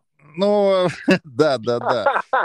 Из тех, из которых кусочек иногда подсыпается, да, которым которые э, зачастую самореализованы в трудовой деятельности, но не самореализованы с точки зрения передачи а, накопленного опыта и там теоретических каких-то своих знаний а, ну, следующему поколению. Это же тоже там пирамида Маслоу, да, ее же никто не, так сказать, не отменял. Поэтому, да, безусловно, там и к нам приходят Э, скажем так, новенькие. И мне, честно говоря, по кайфу всегда сесть и, э, и рассказать, как это на самом деле. Потому что ты, дружочек, не знаешь. И люди слушают, и иногда вот такие глаза делают, что как бы, да, да как так? И я говорю, что никогда не действуйте по шаблонам. Потому что если вы будете действовать так, как вам сказали действовать, это значит, что вы зачастую повторите либо неудачный опыт, да, то есть э, у человека не получилось, и он про это рассказал. А если у человека хорошо получается, он не будет рассказывать о том, что у него хорошо получается, потому что иначе так будет получаться у всех, а вы заберете у него его долю, правильно? Ну, это же очевидные вещи. Поэтому только за счет э, собственного опыта и опыта тех людей, которые уже ну, чего-то определенном уровне достигли, вы частично сможете что-то у них подчеркнуть. Но только частично, а не сто процентов. А Альма-Матер как раз-таки в этой конве должно занимать главенствующую историю, когда люди либо получают э, это образование за счет господдержки, либо они платят немалые кровные деньги за то, чтобы получить вот этот опыт. Это не только теория, это должен быть и опыт. Вот я про что. Ну да. Это, это надо, понимаешь, э, в университетах, ну вообще вот институт, я беру это слово как слово институт, не, не учебное заведение, а как само понятие. Ну да. А сейчас воспитывают эгоцентристов и капиталистов. Вот в чем проблема. Потому что они, у них завышенное эго и завышенные ожидания. Вот в чем проблема сейчас. Ну, так они, и есть. Они не хотят учиться, они хотят учить. Они приходят а, в компанию и начинают всех учить, как это должно быть, потому что они знают, как это в теории заебись. Это, видимо, как э, те люди, которые Маркса Энгельса в свое э, время начитались, приходили на производство и начинали внедрение. Ну, м- мужчина, можно я еще вот тут добавлю? А, вот вы немножечко вот сейчас вот такие э, громкие заявления здесь де- делаете, но они по факту как бы справедливые. Я не говорю, что вы несправедлив. А, Но я хочу отметить, что вы все-таки смотрите с высоты, а, скажем так, ну уж извините, своего возраста. Да? А, То, что вижу вот сейчас я, а, оно уже даже и не так. Если когда раньше мы с тобой там приходили, да, и нам было там с тобой по 19-20 лет, мы что-то думали, что мы вот такие как бы крутые парни, да, а вы все остальные тут не понимаете и должны нам завидовать. Сейчас люди пустые, пустые настолько приходят, что это ближе к нулю, а даже в минус, понимаешь? То есть у людей в голове пусто. Это, знаешь, это как из разряда какой-нибудь твой фирменный вопрос при знакомстве с девушками, да? Вот то же самое. Но И тут как бы ты, ты вот приходишь, и к тебе вот, э, вот просто там из разряда там вот какой-нибудь простейший вопрос по твоей специальности, а, вот вообще на уровне азбуки. То есть мы не просим там посчитать что-то, мы вот просто на уровне азбуки спрашиваем, а там зачастую человек даже не понимает, что ты его спрашиваешь. Просто не, не то, что, знаешь, там это как на байке в студенческие годы плохо, когда не знаешь, да еще и забыл. А тут еще хуже. То есть это когда ты даже об этом не слышал. То есть ты даже не врубаешься в смысл самого вопроса. Поэтому сейчас ситуация стала только усугубляться вот с годами. Хотя, в принципе, там прошло 20 лет, плюс-минус, да, там, ну, плюс-минус там 20-15, ну, не суть, как важно. Но мы семимильными шагами до последнего момента шли назад. То есть не вперед. Мы даже не стояли на месте, да, а мы шли назад. И дай бог, в что сейчас образовании, да. начнет- Да, в будет это образовании, да. меняться. Потому что это ужас. То, с чем выходит и выходили э, там вчерашние школьники и приходили в вузы, это, конечно... Я не говорю У про них, все школы. а, у них нет базового, базовое вот это вот Да. основание, на которое ты можешь сверху положить новые, новые умения.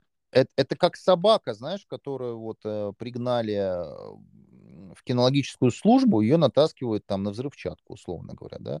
Вот ее натаскали на взрывчатку в виде вот этого теста финального, да, школьного. Ты, ты же теперь, э, сколько там, 10 или 11 лет учишься в школе для того, чтобы сдать финальный тест ЕГЭ. Вот и все, все Да, вот да, эти да, года да, да, да. тебя натаскивают на Только на тест. максимальный, да, да, э, чтобы ты должен ответить на эти идиотские вопросы. Так вопрос-то не в вопросах. Вопрос в том, что ты должен получить знания, а не, э, скажем так, э, методику ответа на вопросы. Это же разные истории, абсолютно. То есть с чем ты потом пойдешь-то на Ну вот, а вот и получается, что выходит, вот, вот тебе, блядь, Америка, выходит 23 года, он доктор, блядь, математических наук, а что такое натуральные цифры, он не знает. Вот и все, блядь. Ну Вот да. все, блядь. Добрый вечер. Добрый вечер. сказать, Да. я доктор. Зато у него написано э, МД, блядь. Вот и пиздец. Называйте его МД, блядь. Да. Ну, блядь, что? Контроль? Нужен контроль.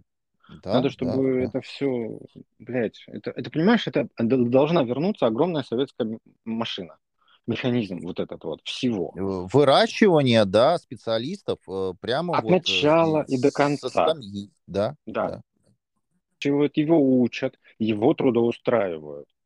Он должен отработать, он должен поехать, он должен, блядь, да, это не, не очень удобно, когда тебя направляют куда-то, там тебе не нравится, через не хочу.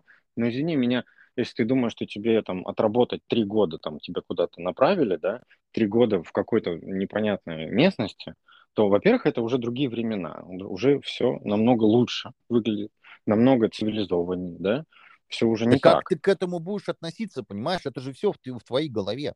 То есть если Да, тебе говорят, конечно. ты должен поехать куда-нибудь э, в Саратовскую губернию, там в какой-то, не знаю, уездный город, где есть э, какое-то высокотехнологичное производство, понимаешь? А, ты Да, думаешь, да. ёб твою мать, прости господи, да, да это Нет, же три какая года, жопа, ужас какой. Это ужас, всю, св- там всю же свою жизнь там пр- провести. На самом деле, да, я, я сейчас-то понимаю, что это же вообще ни о чем. три Это года, пять лет, Это это, вообще просто это капля в море. Но зато за, вот через это время, когда это заканчивается, ты возвращаешься охуенным специалистом, которого берут Ты везде. можешь даже не вернуться, если ты сможешь вырасти в, в рамках а, тех условий, которые тебе предоставят, ты можешь там остаться и добиваться других вообще достижений, абсолютно других. Понимаешь? Ну, Потому опять что же, в, в уездном городе N у тебя другая, э, другой уровень затрат на жизнь, понимаешь? Издержек. Дима, у расти тебя друг- никто не хочет. Они все сразу Вот. хотят быть Да, из грязи в князи. Вот прям вот здесь и сейчас хочу Мерседес, Гелендваген за Куча. 56 лямов, понимаешь? Вот прям сейчас. Вот вышел я вчера из университета, увольнительную получил в виде диплома, а сегодня я подписал заявление на прием на испытательный срок. Давайте мне Гелендваген, понимаешь? Все. Я же спец. Ну, Хотя вообще даже не понимаю, о чем меня тут спрашивают, но я-то специалист. понимаешь, вот они приходят, они все приходят, да? А, ко мне в департамент, блядь, они приходят. А, Разного, разного возраста, разного э, вообще знаю, Статуса, быта, там, статуса, доход, все, все достатка, разные, там, все разные. все. Но все приходят, ну, делятся, конечно, все люди на типы, да. Кстати, вопрос Евгеники надо записать, потому что я хотел его поднять. Не такой он страшный, Евгеника, это все дело, я хочу просто хорошее рассказать. Но это, это не, не, не сейчас. А смысл в том, что они все приходят, которые помоложе, чем моложе, тем такие пикантнее, знаешь. И они все такие, да я бизнес-сделки. Я, блядь, сейчас там, я, я такой воротила, знаешь, я эти деньги воротил, знаешь, эти акции. П- все Поддержи эти мое инвестиции. пиво, это называется. Не, Сейчас нет, я, я, тебе я тебе, я тебе серьезно говорю, они, у них раздутое эго, они такие, знаешь, мы на все способны, они, они да, на- они работоспособны, они там просто все, прям, знаешь, на лапшу на уши вешают, они там за эти сделки готовы там переспать, там что такое, знаешь. А потом, когда дело доходит до ответственности, у тебя такой, знаешь, такой человек такой говорит, хорошо, ладно, я буду с вами работать, э, закупки там, окей, хорошо, давайте. Вот контракт, короче, делаем а, 25 миллионов. И тут он, короче, вспоминает, что он лицо обязанное, подписывал документы, несет ответственность. Что он Мгм. делает? Он, он не берет ответственность на себя больше с этого момента. Он, он больше, он, ой-ой-ой, нет, нет, нет, вот я сделал, все, нет, вот это все. Андрей Анатольевич, подпишите, блядь. То есть, и, все. И кто ответственный в итоге-то? Все равно я. Ну да. Вот, вот все, вся их смелость, вся их вот эта отвага. Мы начинаем зачастую вспоминать наши должностные инструкции. Прям Да? вот вчитываться в них. Да, запятой, потому что нести ответственность не хочет никто. Потому Хотя- что плести, плести, они умеют, они научили, э, их научили Да, плести, да, Словоблудство. вот это себя вот. подавать, да, вот это все, харизму изображать, да, которой харизма. нет. И, ну, когда дело доходит реально до ответственности, до принятия решений, они все идут ко мне за подписью. Вот и все. Все.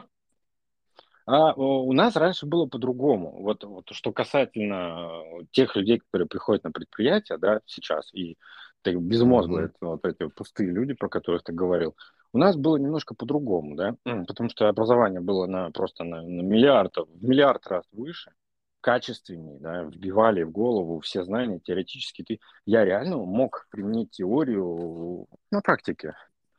Но я сталкивался с другим. Ну, то есть, а Теория как была бы- при... другой, она была прикладной. Если ты сейчас почитаешь те задачки, которые детям задают, понимаешь, это Да, же я жесть. этой, да, темы.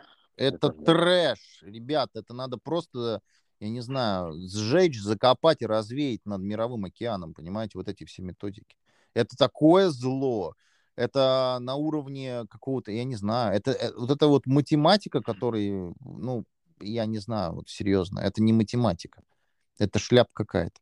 Я, я просто говорю с точки зрения человека, который еще а, с, со времен практики, еще в техникумах, да, а, Ну. занимался внедрением. Не то, как вот это сейчас там, да, называется, инвестирование, стартапы, еще что-то, а это внедрение а, научных моделей, внедрение, а, как, как это называлось еще, рабочих моделей, ам, блин, это из головы. То, что ты придумываешь, да, что-то. Ну, Ты оптими- научные разработки, да, Да, полностью. да, тогда еще, еще платили за то, что ты оптимизируешь производство, да? То Ну есть ты да, видишь, да. как это сделать лучше, ты свежая кровь, вот оно, вот качество, понимаешь? Ты приходишь и ты предлагаешь что-то новое, что меняет полностью всю весь процесс рабочий. Вот Ты анализировал маленьком- все технологические процессы, Да, как ты приходишь на предприятие для того, чтобы оптимизировать. Ну, я этим занимаюсь просто всю жизнь, да, этим вот это, ну, это я в этом во, во всем, вот вот так получается по жизни у меня, что куда бы я ни пришел, я везде оптимизирую до такой степени, что больше никому нихуя не надо делать. Все уже само заебись, теперь работает без людей. Но а, я сталкивался именно с тем, что люди, которые там сидят, они безбожно устарели. Это как я прихожу и говорю, так, давайте быстренько так, быстренько оставим Discord, а, давайте программируем Python, я, JavaScript, окей, Python, здорово, отлично, так давайте а, всё, Полетели, э, ой, по- все полетели. зависло, не грузится. А там, а там сидят люди, которые вот на вот те, помнишь, мы их вспоминали, которые такие еще, то, типа, На счетах считают. а, а что, что это за язык? На, какие, на каком языке вы сейчас с ними разговариваете? Вот, вот с таким я сталкивался. Но это были какие года? Это было как давно? Вот, а, понимаешь, сейчас, сейчас все наоборот. Сейчас люди, которые э, в компании, они, блядь, намного прогрессивнее, знают больше, чем люди, которые приходят. Вот то, о чем ты говоришь. Вот Ну и да. все. Видишь, как поменялось все местами. М, Образование не к черту. Вот последние вот эти 20 лет оно просто деградировало до неузнаваемости. Особенно, когда ввели тестовую систему во всех сферах, даже в университете. А, понимаешь, а экзамен это, это не ты показываешь как бы свои знания. Экзамен это форма, форма такая. Не-не-не, это, это попытка университета, вот эти задания, вот это вот разговор с преподавателем, как силой очень сильной, да, с которой ты да. должен что-то доказать.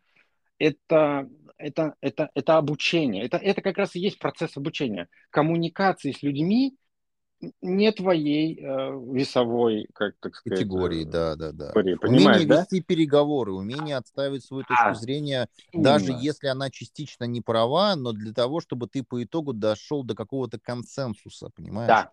Чтобы ты умел договариваться с людьми, которым, которым ты в подметке не годи- не годишься. Вот. В этом и есть сила образования. А когда- Формирование твоей точки зрения по какому-то теоретическому, например, вопросу. Ты учишься доказывать, ты учишься Да. рассуждать, ты учишься а, не хамить, да, то есть коммуникация, это вот это вот именно и есть весь процесс обучения. Вот эти вот искусственные проблемы, на самом деле пять лет перед тобой ставят искусственные проблемы, которые, ну, в принципе, можно жить без них. Но перед тобой их ставят, да, любые. Там оформление, вот, вот все от самого низа до самого верха, до самой пятилетки, вот как она заканчивается, это все искусственные проблемы, на каждом, каждом, каждом, вот, вот, вот буквально каждый шаг. И ты должен их просто научиться преодолевать, потому что это и есть обучение.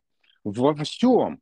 В умении договариваться с преподавателями, в, в умении нивелировать Планировать свое проблемы. время, понимаешь? Да. Свое время, свои ресурсы планировать, понимаешь? Даже А, жизнь в все. общаге, Абсолютно все. общаге. И финансовые, и временные. это же социум. Абсолютно все.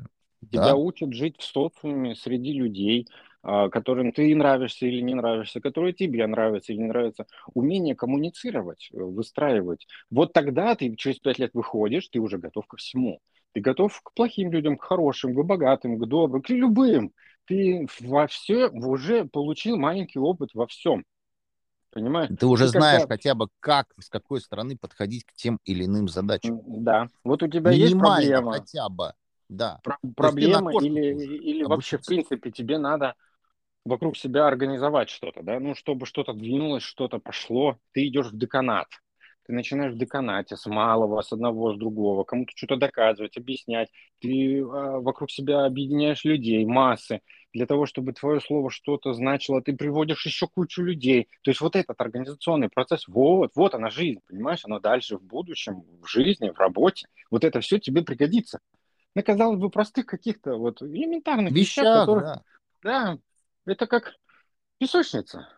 Пять лет просто в песочнице ковыряешься. Это очень здорово. на самом деле. Пять, пять. а Всего четыре. лет. Всего пять лет. Всего Пять. лишь. Не четыре, не четыре. Пять, ребята. Цифра пять, она не просто так. Да. Вот, А, вот. Что, Хорош. дяденька, дяденька, вы смотрите, мы с вами сегодня прямо отыгрались два. за- У нас сегодня два подкаста, да. Перерывчиком. С перерывчиком получилось, да, я думаю, что надо нам постепенно завершать и, как говорится, поберечь уши наших дорогих э, Дима, есть пауза. Я еще раз повторяю, есть пауза. Можно нас поставить просто на паузу. Но Да, да. Я, короче, к чему? А, вот эти рамки, 30 минут, час, еще что-то, мы сами себе их с тобой задали. Зачем? Если идет мысль, если идет интересный разговор, я не хочу останавливаться. Мне- Именно, именно для этого подкаст. Именно для Ну да. этого. Так что а, ты устал? Если ты устал, то мы закончим. Если нет, я бы, может, еще что-то. У меня тут А у вас, что- у вас какие-то еще новости были хорошие? А, Так, рак и ГМО мы оставим на потом. Ну как же без этого-то? Ну, это такая длинная дискуссия, но мы с тобой просто именно, вот именно как дискуссия, вот. Но по новостям, что у нас отобрали русские шрифты, да. А, вот Ну, это я, да, я, как это, буагагахнул или как это сказать? Это просто, я не знаю, это на, на зло маме отморожу уши. Ну, вы вот прям реально думаете, что вот кроме ваших, блядь, э, шрифтов, которые там Times New Roman, блядь, у нас нет других, что ли?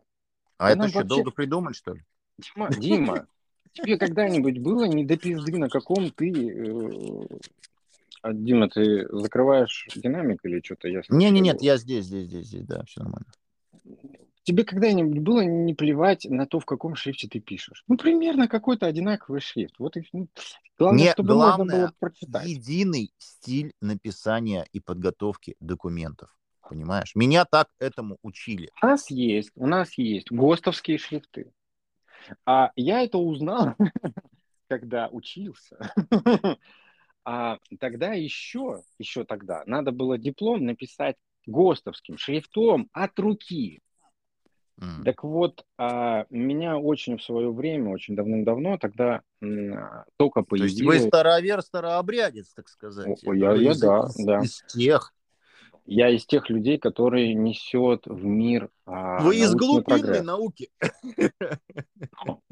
Дима, на самом деле, смех смехом, я был первым человеком, блядь, наверное, в истории вообще образования э, российского, кто э, диплом э, сделал на компьютере ГОСТовским шрифтом.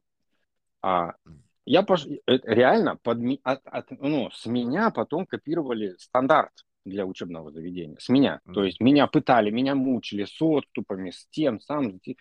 Вот просто, вот, вот знаешь, я был экспериментальной мышью. Ну, то есть я сам предложил, а потом сам вот, блядь, вот это все меня истязали. Потому что им нужно было привести, им надо было под, под стандарт подвести, потому что раньше стандарт оформления был жесткий очень на все Министерство образования. То есть ты никак Ну да, по-другому не можешь оформить. Ты должен ГОСТовским шрифтом писать его, понимаешь? А я же парень ушлый, блядь. И я только появилась а, чертежная программа, Компас называлась. Сейчас она Ну по-другому да, да. называют, но Компас 3D или еще что-то. Так вот, это первая компания, кто сделали ГОСТовские, ГОСТовские шрифты. А тогда были программы простые. Можно было залезть в потроха, достать какие хочешь шрифты, делать что хочешь, да. Я достал эти шрифты и сделал свой, и курсовики делал, и диплом вот и- этим шрифтом. Вот это, это просто, это, это, знаешь, это как солнце вот вышло пасмурный день для всех, понимаешь? Я открыл Ну да. людям просто... Я мессией был, да, ГОСТовский шрифт. Пожалуйста, давайте примем его. Вот, вот он уже есть. Он уже есть. Давайте везде во всех документах писать им. Пожалуйста. Даже ничего придумывать не надо, он уже есть. А, Надо просто разрешение спросить, легализовать это все, не знаю, там, национализировать у компаса, и все. Пожалуйста. Или сделать еще один. Это делается элементарно за 5 минут, этот новый шрифт. Поэтому не надо пугать э, ежа голой жопой. Просто не надо, это бред, это смешно. Шрифты у нас, блядь, не отобрали. Ну, come on. Ну, фигня полная. Ну, Ну, это, это да, это очень, это очень смешно, конечно. Так, что еще, что еще? А, хотел поговорить про а, ресурсы, которые постоянно пишут всякую дичь. У нас теперь, а, у нас написано в какой-то новости, у на- они, они знаешь как, А, во-первых, это один и тот же автор, да, всегда, зачастую, Ну да. который постит свою хуйню на разных площадках. Это вот бесит. А второе, что бесит, что вот эта хрень, его, на него начинают ссылаться. И получается такое месиво из дерьма, и люди, понимаешь, они, а, да, на разных ресурсах твоя лента просто забита одним и тем же мусором, который просто в основе своей лжеинформацию несет, э, вред. Потому что люди пойдут и начнут так делать. А это, ну, короче, есть в айфонах экранное время. Да. Экранное время – это, грубо говоря, контроль самого себя. Или ребенка, если ты ему даешь пользоваться. Но это полный контроль. То есть от сайтов до программ, до времени, вот это вот. И статистика, соответствующая использованию всего этого твоего телефона. Мгм. Так вот, у нас сейчас по сети гуляет в русской, в русскоязычной среде, гуляет статья, а, как э, не дать Apple удалить приложение с айфона. Ну, то есть, если такая тема пойдет, санкции, они начнут типа удалять с айфонов приложения. И а, это дебил, а этот автор, блядь, я не могу. Он пишет, что в экранном времени надо зайти там в настройки туда-сюда и выключить возможность удалять а, приложение. Мгм. То есть этот дебил даже не понимает, для чего экранное время. То есть это функция для того, чтобы ты сам не смог, блядь, удалить. Или ты ребенку дал телефон, чтобы он не смог с телефона удалить. Но это Apple никак не ограничивает. Но вот это, это настолько дебильные вот эти вот э, статьи, которые даже не понимают люди, о чем они пишут. Просто не понимают. Ай. что касается приложений, да, а, Мгм. они там начинают какие-то э, а, какие-то жуткие вещи предлагать. Как установить, как сохранить. Потом эти люди, которые покупают эти айфоны, я не знаю, там, или продают их за 100, там, за 500 тысяч с установленным Сбербанком. А, во-первых, открою тайну. Если Apple что-то удалила или э, с App Store, то она ничего не удалила. Она просто ссылку на этот сайт, ну, на этот конкретный дистрибутив Ну просто да, да. закрыла. Решеточку поставила в конце, и все, и больше ни- никто не может ни видеть, ни скачать. Но есть прекрасное приложение, называется Charles. Charles, я не знаю, как это правильно Мгм. произнести. Оно такая программа в виде кувшинчика. Ну, Мгм. такой я просто людям, которым это надо. Если вам надо Сбербанк на айфоне, пожалуйста, установите это приложение на Windows. А В интернете найдите, как этим это воспользоваться. Это называется откат предыдущей версии. Делать Мгм. просто перехватом трафика через Мгм. ваш компьютер на ваш iPhone. Ты ставишь эту программу, да, у тебя будет Сбербанк, не последняя э, версия, а предыдущая, но он будет. Понимаешь? Элементарно все, это так же элементарно, блядь, как попасть в Америку. Но вот есть вот люди, которые вот, они не ищут легких путей. Им надо все сложно, чтобы было, блядь, чтобы из Ну, этого через боль, через боль, пострадать, пострадать. Боль, страдания, я, я не знаю, откуда вот это все берется. Поэтому я вынужден был об этом рассказать. Вот Чарльз в виде кувшинчика. А мануалов в интернете валом. На примерах, на всем. Это все очень просто, легко делать. Я сам лично когда-то давно делал. Вот. Кстати, хотел вот вспомнить по поводу вот М. нашего общего друга, который не может определиться с местом для миграции. А по Да. поводу того, что он говорил, что маки, маки это боль. Я просто Маки. сейчас в конце подкваса, под, подкваса, подкаста Подкваса? А вы уже под квасом. любовь к технике Apple, что ничего такого страшного, ничего сумасшедшего, кроме цен. А, Да. он говорил, что вот это вот программное обеспечение Bootcamp, которое позволяет Мгм. установить параллельной э, операционной системой Windows, это Мгм. просто боль. Они там все сисадмины, все 10 человек, у них боль в голове, в жопе, они не могли ничего сделать. А, ну, ломает, да. слушай, я полчаса на это потратил, все прекрасно работает. А, просто потому что надо немножко включать мозг. А, Иногда. сейчас же все делают защиту на чипах. Мгм. Там на Мгм. Windows там, T2, на Apple тоже как, какие-то вот эти чипы, все. И надо просто зайти, грубо говоря, в BIOS, да, как он там называется в я не помню. Да, вот, вот при загрузке зайти и просто отключить его. И тогда все прекрасно устанавливается. Все само по себе разбивает. Вот Apple, это же специальный Boot Assistant называется. Boot Assistant. Да, это, это, это Bootcamp Assistant. Мгм. Это, это утилита, которая именно для того, чтобы все красиво сделать. Понимаешь? Мгм. Она сама разобьет диск, она сама скопирует файлы, она сама все установит, она все сделает. Все. У тебя только кнопку нажать, переключиться на Windows. Кнопку нажать в Windows, переключиться на э, macOS. Все. Круто, красиво, здорово, элегантно, прекрасно. На одном ноутбуке работает две системы. Зд- Здорово.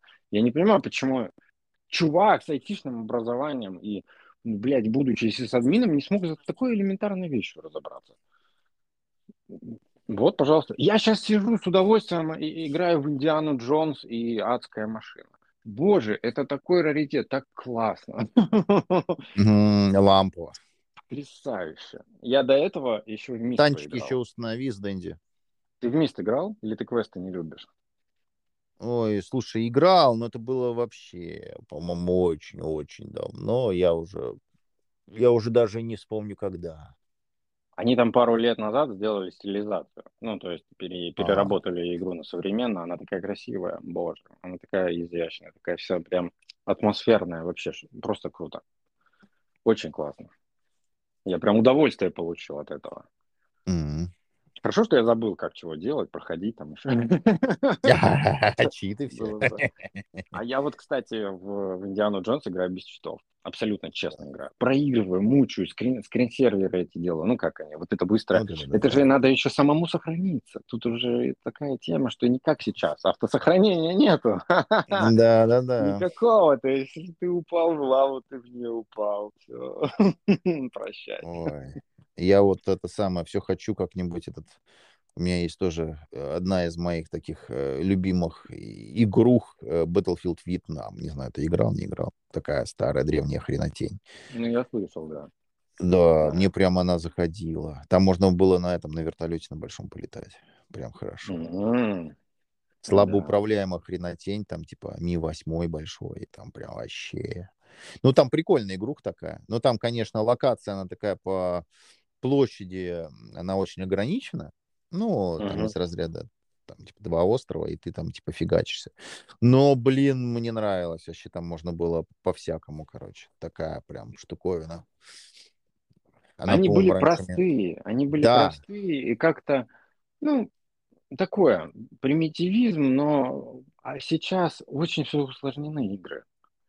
Ты даже на клавиатуре, ты чуть ли не всю клавиатуру используешь под всякие кнопки, понимаешь, Ну да, да, да. спецназначения. Но это же жесть. Это жесть. Да, да. Идеал Иг- вообще, конечно. Игра должна быть игрой. Вот я... а, а, Приложение одно есть на iPhone, игра. Хорошая иг- игрушечка такая, время убивалка такая. э, Ну, не суть. И а, разработчики делают такие непроходимые уровни, что мне пришлось им написать, что не забывайте, для чего игра. Игра для того, Мгм. чтобы человек не, не думал, расслабился, да, вот как-то, ну, игра, ну, что я тут объясняю, Ну да. все понимают для значения, э, почему э, мы играем в игры. А когда ты, у тебя ноги сводит от того, что у тебя не получается, ты раз за разом проходишь один уровень и прям злишься, б- уже iPhone, знаешь, Ну да, у тебя не получается, когда ты уже просто в стресс начинаешь Вопрос, впадать. за- в зачем такая игра? Зачем? Вот, вот, вот и все, вот и вся логика. Она должна давать удовольствие. Не от того, что ты уровень не можешь пройти, и ты злишься и убиваешься, и все, и, и это, блядь, это становится уже такой, знаешь, проблемой года у тебя. Ну да. Ну вот. А, что-то, что-то, что-то еще хотел сказать. Вспоминайте. Забыл. Что-то про игры, нет? А, а как активировать Windows? Ну, Как, как- может быть, просто кто-то не знает. А, хотел... Я просто сейчас это все делал. Вот, вот, буквально, да, вот вчерашним днем устанавливал вот это вот. Все, я и об этом рассказываю. А просто хочу напомнить людям, что ну, понятно, что все качают винду с рутрекера, там, какого-то трекера, неважно. Но ну, да. Потом тебе надо ее активировать, лицензию, ключ. Ты начинаешь там КМС какой-нибудь, еще что-нибудь. Э, это все опасно, это все чревато. Есть легальный абсолютно способ получить винду бесплатно. Поделитесь. А, ну, сто процентов раз в жизни кто-то покупал компьютер с установленной виндой. Ну, как когда-нибудь. А, ты про было. тот старый э, код, который... У кого-то было. Нет. А, ну, грубо говоря, да. Тебе нужен, а, тебе нужен а, ключ. Надо сохранить. То есть никогда не выкидывайте компьютер а, с, с лицензионной виндой, хоть и там 15 лет.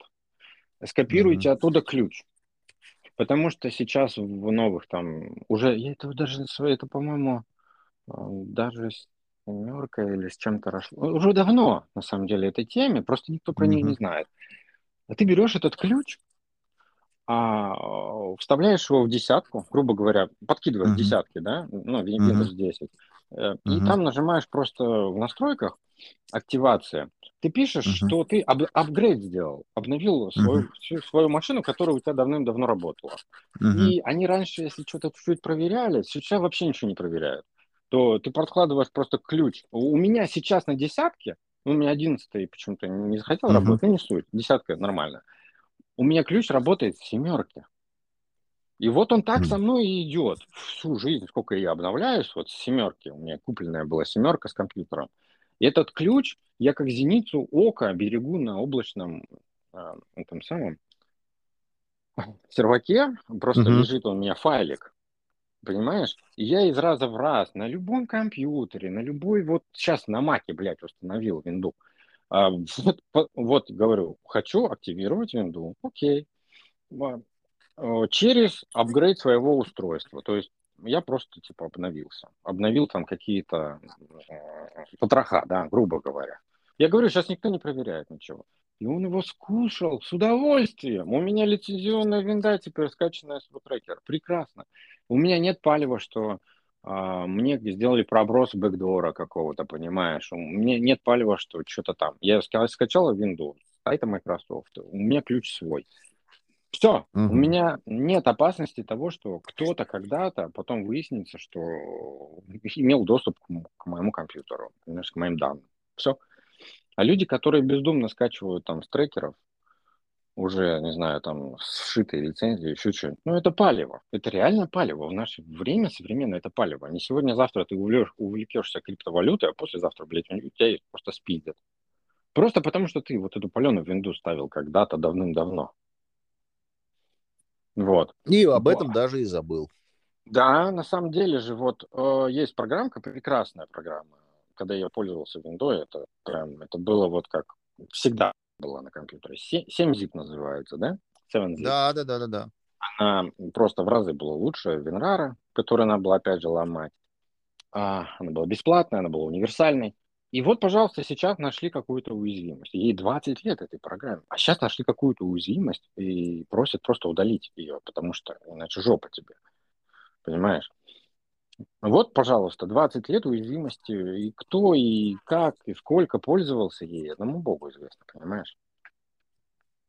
Поэтому, а что уже говорить о ломаной винде, о ключе, о ключе активаторе, да, этом КМС, и там, не знаю, эти кастомные прошивки, например, на тот же Android, да.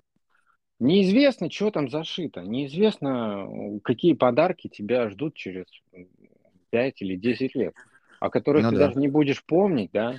Но я говорю, вот самый простой пример. Ты установишь себе криптокошелек, увлекешься криптовалютой на всем вот этом вот барахле, а потом бах, и у тебя в один день ничего не станет. Вот и все. И ты потом пожалеешь об этом очень сильно. Поэтому вот, это абсолютно легальный способ, он правильный, просто его, ну, надо знать, что он есть.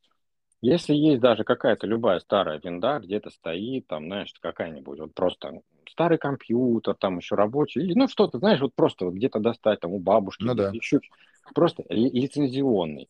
Берешь оттуда, копируешь, там, по-моему, есть даже ссылочка, свойство такое, скопировать лицензионный ключ или что-то, или какой-то там key, что-то там, не знаю.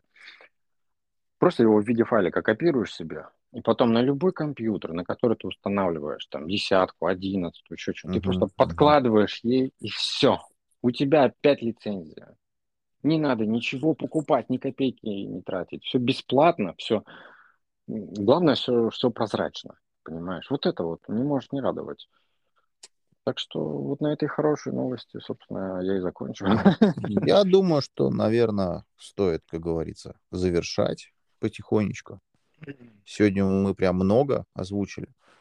Можно еще потом про то, что у меня тут тоже были всякие истории рассказать.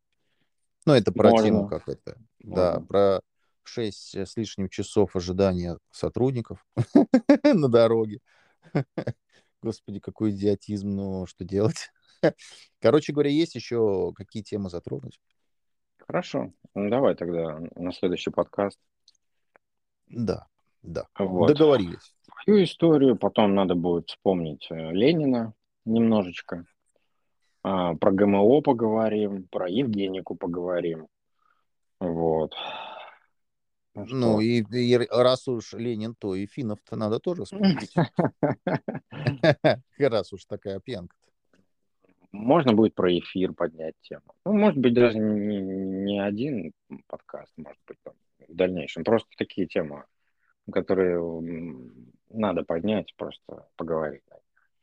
Да. Ленин и эфир. В эфире. Да, да, да, да. Ну, Ну, лады тогда. Да. Чао, До какао. скорого. Да, до связи. Пока.